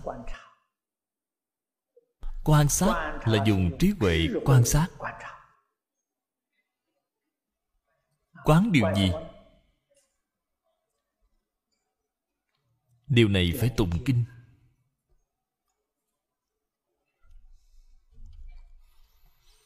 Quán sát thế giới tây phương y chánh trang nghiêm. Chúng ta thường xuyên sanh khởi tâm ngóng trông về thế giới tây phương. Quán sát thế giới này là ngũ trượt ác thế. Quan sát chúng sanh ở thế gian này tạo nghiệp chịu quả báo. Luân hồi không ngừng nghỉ. Nhìn thấy rõ ràng. Thấy thông suốt không muốn ở lại thế gian này nữa. Thì bạn mới có thể buông bỏ được tất cả thân tâm thế giới ở thế gian này cho nên bạn phải quan sát hai thế giới này để mà so sánh. Đến thế giới cực lạc vẫn là tốt hơn. Đến nơi đó cùng với a di đà phật. Nơi đó gọi là thế giới cực lạc.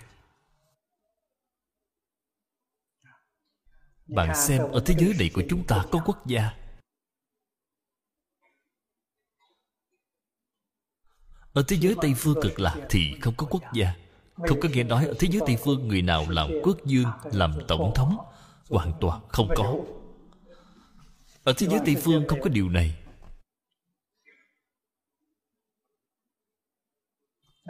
Ở thế giới tây phương chỉ có lão sư và học trò. A di đà phật là lão sư. Giáng sanh về nơi đó, bất luận là đến đó sớm hay muộn đã đi trước đây hay hiện giờ mới đi tất cả đều là bạn học.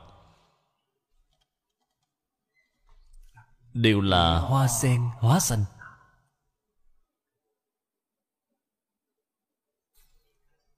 Thù thắng không gì bằng. Thật sự là thế giới bình đẳng.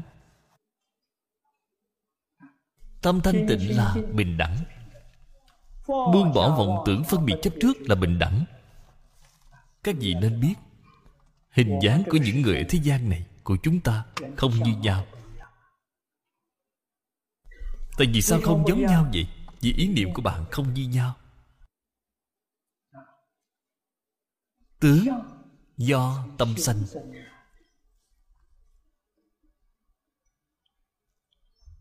Chính là do ý niệm đến thế giới tây phương cực lạc hình dáng của mọi người đều như nhau vì sao vậy? trong tâm của bạn chỉ có a di đà phật không có điều gì khác. Cho nên hình dáng của mỗi người đều giống như a di đà phật. Vậy là chúng ta liền có nghi vấn Đến lúc đó không phân biệt được ai là Trương Tam Ai là Lý Tứ Đến thế giới cực lạc Bạn liền có thần thông Diện mạo tuy là giống nhau Nhưng nhất định là bạn sẽ không nhận lầm người.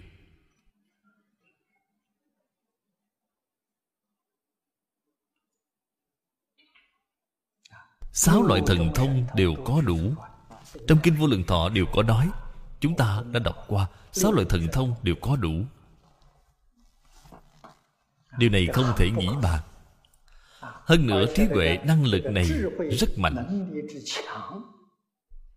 Điều này trong tất cả kinh khác chúng ta đều không thấy. Sanh đến thế giới Tây Phương cực lạc Đều làm A Duy Diệt Chí Bồ Tát. Điều này thật tuyệt vời. A Duy Diệt Chí Là viên chứng tam bất thoái. Viên chứng tam bất thoái, Viên là viên mãn, Viên chứng tam bất thoái là thuộc cấp bậc nào của Bồ Tát.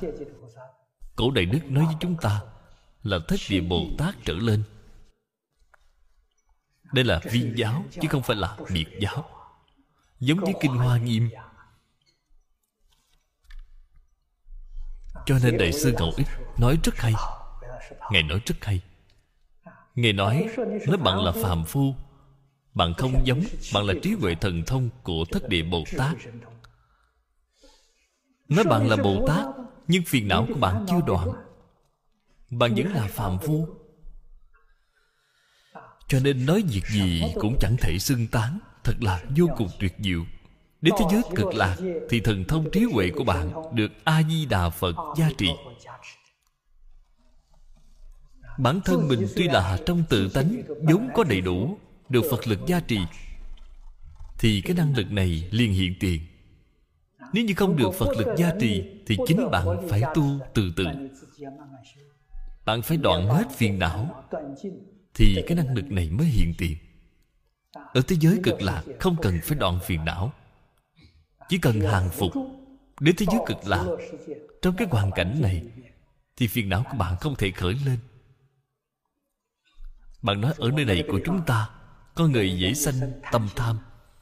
Người thế giới cực lạc không có tâm tham. Vì sao vậy? Vì muốn cái gì thì có cái đó. Muốn bao nhiêu thì có bấy nhiêu Vì bạn còn tham gì nữa chứ? Cái thế gian này của chúng ta Thực tế mà nói Đối với mạng sống của chúng ta Thì không khí là thứ cần thiết nhất. Trong 5 phút không có không khí Thì bạn sẽ chết đi. Vậy mà có ai tham không khí chứ? Có ai đóng gói không khí lại cất giữ lại Để ở đó? Không có ai làm như vậy.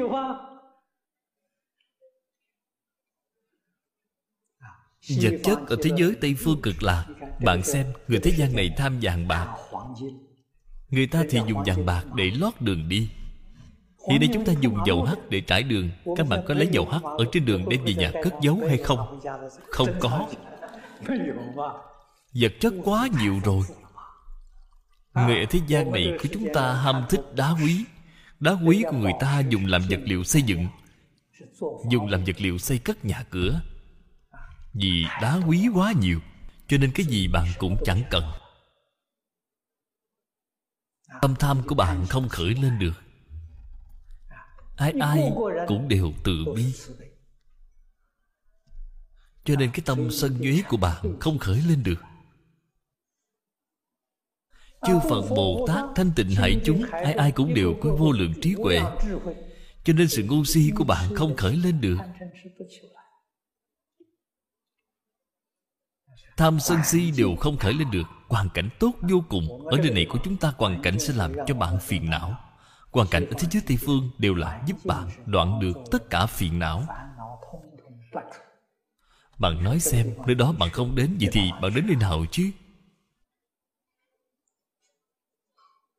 Đây là quán sát quán sát chư phật. Quán sát chư đại bồ tát.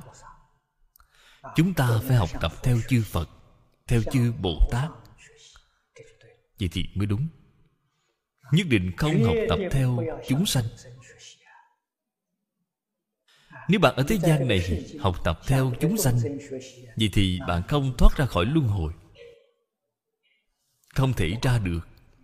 Nhất định phải học tập theo phật và bồ tát phải ngưỡng mộ phật và bồ tát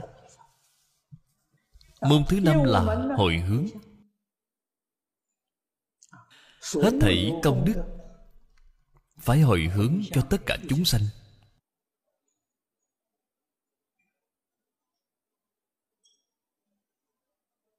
Không hưởng quả báo của thế gian.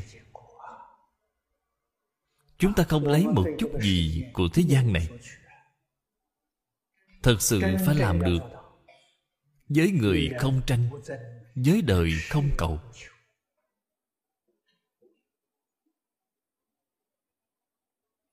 Ngày nay các tôn giáo chúng tôi ngồi lại nói chuyện với nhau để bàn về người thế gian có tâm tham, mở sòng bạc để kiếm tiền. Có tâm lý cầu may để đi đánh bạc. Đó không phải là tâm tham sao? Nếu con người không có tâm tham Thì sòng bạc có mở nhiều thêm Thì chẳng ai đi vào đó. Những người đi vào đó đều là có tâm tham. Cho nên đi vào trong sòng bạc Để xem thử tâm tham nào là nặng nhất, Thì bạn sẽ nhìn ra được tất cả.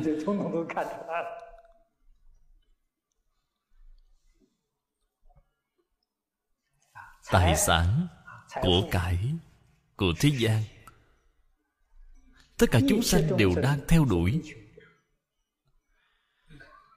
Được xếp đầu tiên trong ngũ dục tài sắc danh thực thùy được xếp ở vị trí đầu tiên là tài. Đa số đều tham tài. Tài có thể tham được không? Nếu như tâm tham mà có được tiền tài, thì chư phật như lai đều bái bạn làm thầy rồi. Chư phật như lai cũng nghĩ là tài, có tham cũng không được không phải nói bạn tham thì có được tiền tài, có tham cũng không có được.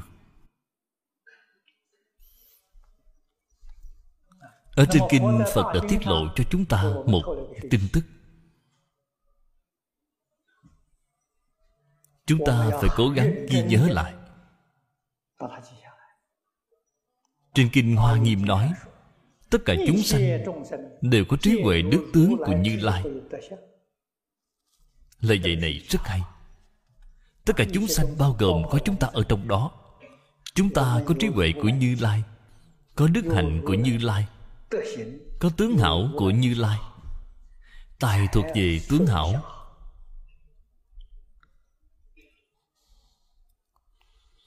Thế nhưng phía sau phật lại có một câu nhưng vì vọng tưởng chấp trước mà không thể chứng đắc. Bạn xem.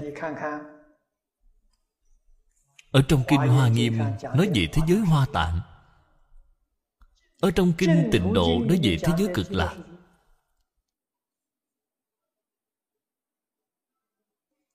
Sự giàu sang của cõi trời cõi người. cõi nào so bì được với thế giới cực lạc, bạn nói hiện nay tài sản của bạn rất nhiều.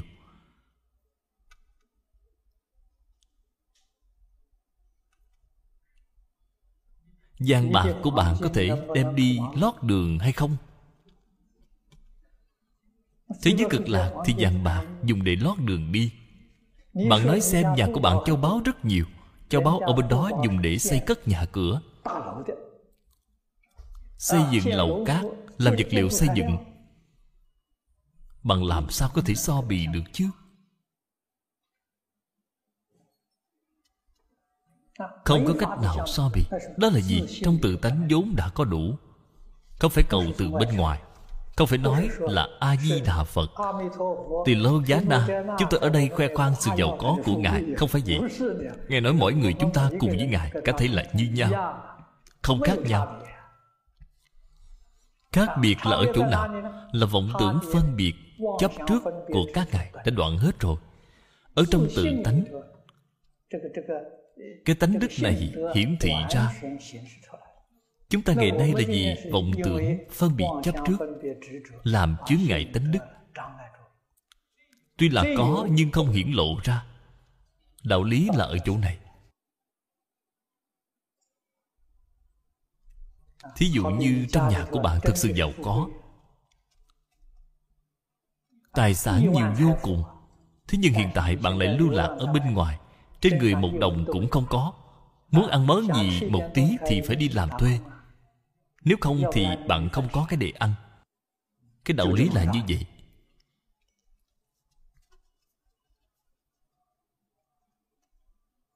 Cho nên phật dạy cho chúng ta phàm phu trong sáu cõi vẫn chưa kiến tánh. Sáu cõi mười pháp giới vẫn chưa kiến tánh. Kiến tánh chính là ra khỏi mười pháp giới. Những người ở trong mười pháp giới muốn sống thì phải đi làm việc.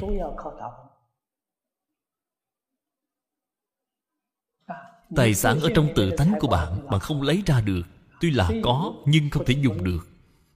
Bạn phải đi làm công nhật để sinh sống tài sản đi làm công đó chính là hiện đang. Bạn đang nhìn thấy. Ở thế giới này, những người có tài sản hàng tỷ tỷ. Sau khi bạn thông suốt cái đạo lý này,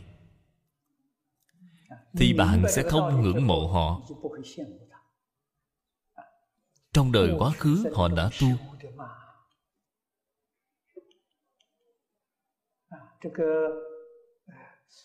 Người trung hoa đón số bệnh cũng giống như người ngoại quốc vậy trong bạn của bạn có tài sản.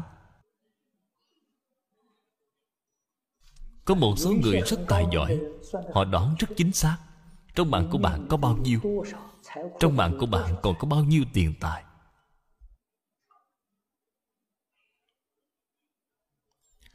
Trong cuộc đời này của bạn, bất luận là làm công việc gì, làm công việc nào đó cũng là duyên. Tài phú ở trong mạng là nhân bạn làm ngành nghề gì? đó là duyên. Nhân duyên hội tụ quả báo liền hiện tiền. tài sản của bạn liền hiện tiền. Sự việc là như vậy. Tài sản ở trong mạng của bạn chứ đâu mà có là do trong đời quá khứ bạn đã tu nhân. Phật nói với chúng ta giàu có là quả báo bố thí tài là nhân. trong đời quá khứ bạn tu bố thí tài rất nhiều. cho nên trong đời này bất luận là làm ngành nghề gì bạn cũng kiếm được nhiều tiền. Thế nhưng bạn nhìn thấy ngày nay người ta kiếm tiền có người kiếm được tiền rất dễ dàng có người kiếm tiền rất khổ cực. Điều này có liên quan đến việc bố thí. có người rất thích bố thí họ rất vui vẻ tương lai họ kiếm tiền rất dễ dàng, rất là vui vẻ, chẳng phải lao tâm khổ trí chút nào. Có người bố thí rất gượng gạo. Mọi người khuyên họ bố thí, Sau khi bố thí xong thì tiếc nuối, Rất khó chịu.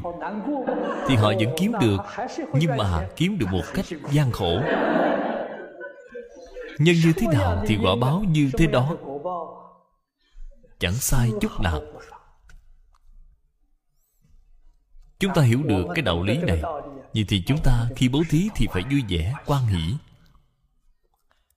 Thì tài sản của bạn kiếm được rất dễ dàng. Chẳng phải lao tâm khổ trí chút nào.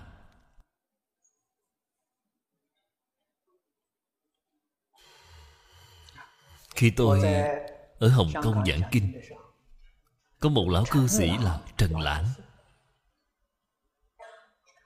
Vì lão cư sĩ này Hình như là mới giảng sanh năm rồi Đã tám mươi bảy tuổi rồi. Cả cuộc đời của ông chuyên môn học là Đoán số mạng Xem tướng, xem phong thủy. Rất nổi tiếng ở Hồng Kông. Ở Hồng Kông có ông Lý Gia Thành. Vô cùng giàu có. Tôi cũng đã gặp ông ấy rồi. Lúc ông Lý Gia Thành chưa phát tài. Lúc trẻ vừa mới bắt đầu kinh doanh.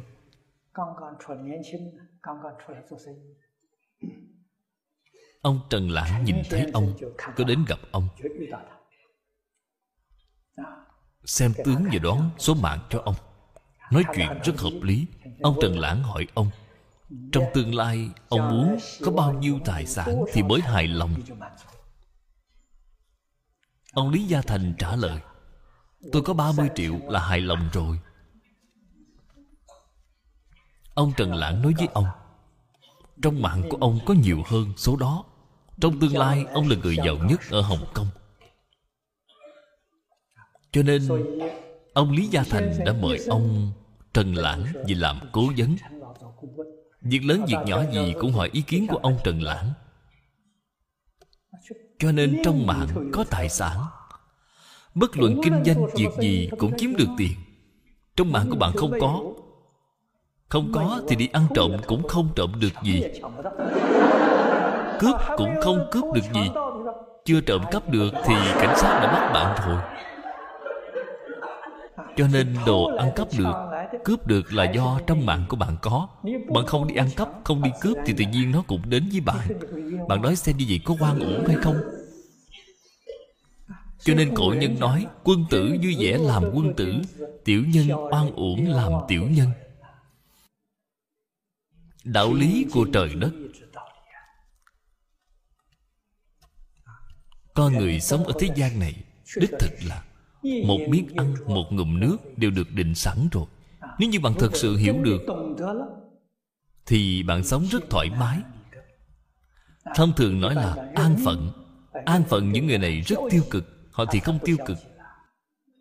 Cuộc sống của họ rất hạnh phúc. Tâm an lý đắc. Tuy là nghèo khó, Nhưng cái nghèo của họ có nhiều niềm vui. Trong bạn không có tài sản Có thể làm giàu được hay không? Có thể. Các bạn xem trong liễu phạm tứ huấn Thì sẽ rõ. Trong bạn của viên liễu phạm con đường làm quan làm giàu rất hạn chế. Ông gặp được thiền sư dân cốc. thiền sư dân cốc dạy cho ông một phương pháp. Vận mạng liền thay đổi thu nhập mỗi năm tăng lên rất nhiều. Trong mạng không có công danh thì công danh cũng có được. Vào lúc đó gọi công danh là khảo cự nhân tiến sĩ. Trong mạng của ông không có. Trong mạng của ông đi học được bằng cấp cao nhất là cống sinh. Ở trong tú tài là cao đẳng. Số của ông không học đến cử nhân. Bạn xem sau này ông thi đậu cử nhân thi tiến sĩ đến ba lần lần thứ ba thì thi đậu thọ mạng cũng được kéo dài thầy tướng số xem bạn cho ông nói thọ mạng có 53 tuổi thôi nhưng ông sống đến 74 tuổi Vận mạng của chính mình có thể thay đổi Chỉ cần bạn hiểu được đạo lý Và phương pháp này Vì sao vậy? Số mạng đời này của chúng ta là do Kiếp trước đã tu cho nên nói là đã được định trước. Đã được định trước không phải là do người khác định, là do chính mình định. Chính mình đã định. Chính mình có thể cải đổi. Chính mình có thể tu. Liễu phàm tứ hướng là một tấm gương tốt. Ngoài ra còn một vị là tiên sinh du tịnh ý. Ông có bộ thiên ngộ táo thần ký, không phải do chính ông viết, là một vị học giả đồng hương của ông. Viết giùm ông. Ông đã sửa đổi lỗi lầm cải tạo vận mệnh. Cái hiệu quả này còn vượt trội hơn tiên sinh liễu phàm. Điều đáng tiếc chính là ông chưa kể lại tường tận chi tiết. tiên sinh liễu phàm thì viết lại rất là chi tiết. Cho nên quyết định vận mạng là ở trong tay của chính bạn không phải ở nơi người khác. chúng ta muốn cải tạo số bạn không phải là không được hơn nữa làm dễ như trở bàn tay. Nếu bạn biết được lý thuyết biết được phương pháp bạn biết được cách làm như thế nào bạn muốn có được tài sản thì bạn tu bố thí tài không nên hoài nghi. Tài sản của bạn không dễ dàng gì mà kiếm được. Bạn bố thí tài sản này đi đến lúc nào mới có thể kiếm lại được. Bạn có cái ý nghĩ này thì không được số bạn của bạn sẽ không cải đổi được cứ rộng rãi phóng khoáng. Chỉ cần lo cày cấy không cần hỏi thu hoạch thì cảm ứng tự nhiên liền hiện tiền. cho nên tuyệt đối không so đo không hoài nghi. đối với phật bồ tát phải có niềm tin vững chắc. phật dạy ta như thế nào thì ta thật làm theo như thế đó không nên hoài nghi.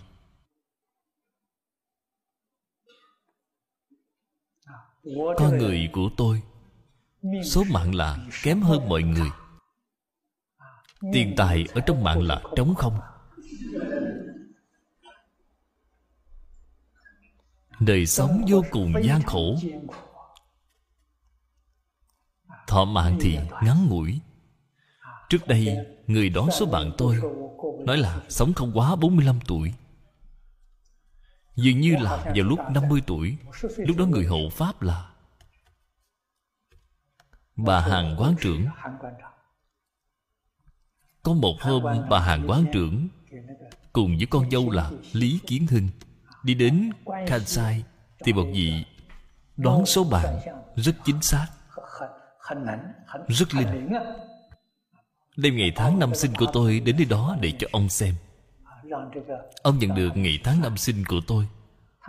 Liền hỏi hai người. Ông nói Con người này còn sống hay không?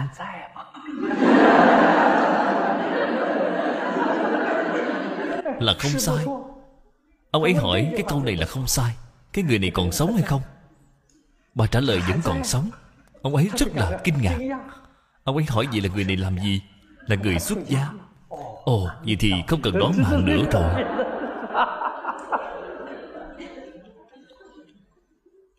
Sự thật là như vậy.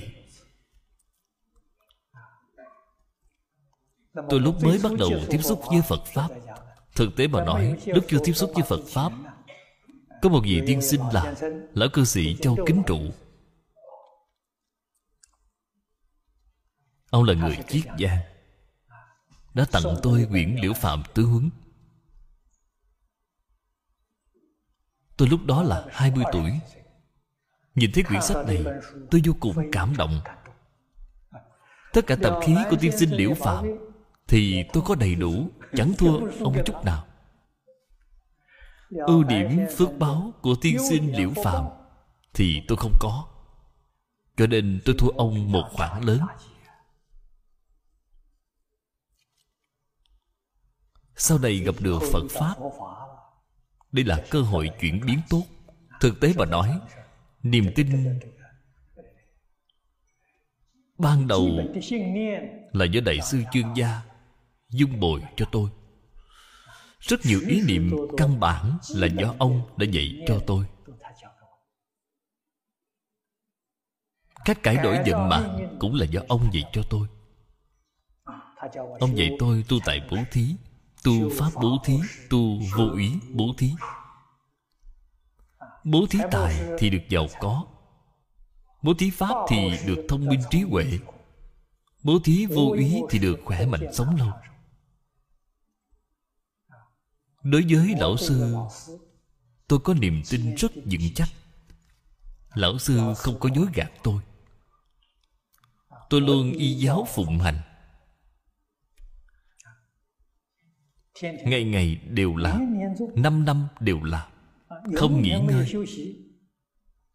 làm đến nay đã được 54 năm rồi. Cái quả báo này Cái gì cũng nhìn thấy rồi. Tôi không có tiền. Nhưng tôi không thiếu tiền. Muốn bao nhiêu thì có bấy nhiêu. Hoàn toàn không phải tôi dùng. Đều là vì Phật Pháp Vì chúng sanh.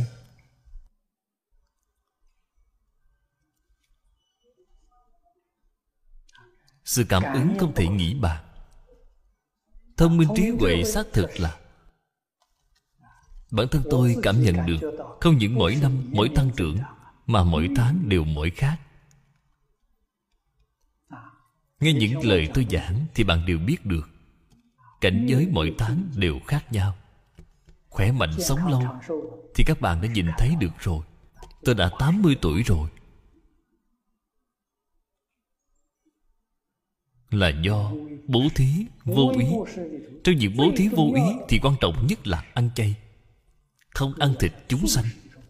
Không kết oán thù với chúng sanh. Tuyệt đối không làm hại chúng sanh. Ngay cả ruồi mũi cũng không làm hại chúng mỗi bay đến đốt cánh tay ta. Vậy không phải là nó đang đói hay sao? Muốn có một bữa ăn mà Vậy chúng ta từ bi cúng dường cho nó một bữa ăn cũng tốt, Hãy vui vẻ mà làm. Không thể lấy tay đập chết nó được, Không thể được. Vậy thì bạn sai rồi. Khỏe mạnh sống lâu Là từ việc làm này mà có được. Hơn nữa chúng ta biết được Những động vật nhỏ bé này Đều có tánh linh Có thể thương lượng với chúng. Thí dụ như buổi tối Ở trong phòng mũi bay vào Bạn có thể thương lượng với chúng. Ta đồng ý cúng dường cho các bạn Nhưng không nên chích ở trên mặt ta nhé. Chích trên mặt thì sáng mai ra đi ngoài khó coi lắm. Các bạn phải chừa khuôn mặt của ta ra Thì nó sẽ không chích lên mặt bạn. Trong lúc chích thì sẽ đau, sẽ ngứa thì đối với chúng một điều kiện Có thể chích, có thể ăn Nhưng không làm ta đau Không làm ta ngứa. Sẽ làm được chúng sẽ làm được. Hợp tác chúng sẽ hợp tác. Những động vật này có tánh linh như là gián kiến. Tất cả đều có tánh linh có thể thương lượng với chúng. Nhất định không làm hại chúng. Nếu như bạn làm hại chúng, Thì chúng sẽ thường xuyên đến gây rối bạn. Oan oan tương báo, không bao giờ dứt. Những động vật nhỏ còn như vậy, Huống hồ là con người. Giữa người với người với nhau, Oan gia nên giải không nên kết. Làm sao mà không vui vẻ chứ? Đó không phải là oán đã kết ở đời này, Đó chính là oán đã kết ở đời quá khứ. Vui vẻ mà chấp nhận, Không có oán hận, Không có báo thù. Họ đối với ta không tốt, Ta đối lại với họ tốt hơn. Họ hủy bán ta Ta thì tán thán họ. Lâu ngày vậy tháng Con người đều có lương tâm. Họ sẽ thay đổi trở lại. Cho nên tuyệt đối không đối lập với người. Họ đối lập với ta Ta không đối lập với họ. Như vậy thì mới đúng. Chúng tôi thường xuyên qua lại với nhiều tôn giáo khác nhau Qua lại với nhiều dân tộc khác nhau. Ở trên thế giới Có rất nhiều người hỏi tôi Pháp Sư dùng cách gì mà chung sống với họ tốt như vậy? Rất là đơn giản là chân thành. Không có tự tư Niệm niệm đều nghĩ về cho họ. Tận tâm tận lực giúp đỡ họ. Ai mà không vui thích chứ? Trong việc giúp đỡ người khác mà có kèm theo điều kiện thì người ta sẽ không quan hỷ. Chúng ta giúp đỡ bất kỳ người nào không kèm theo bất kỳ điều kiện nào.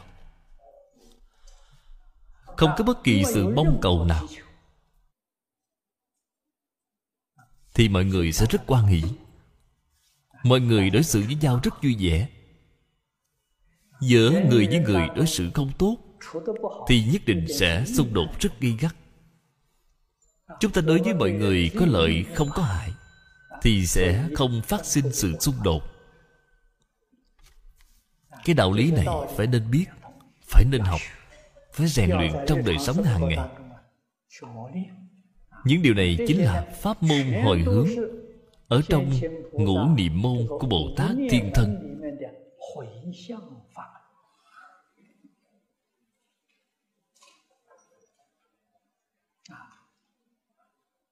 hồi tự hướng tha.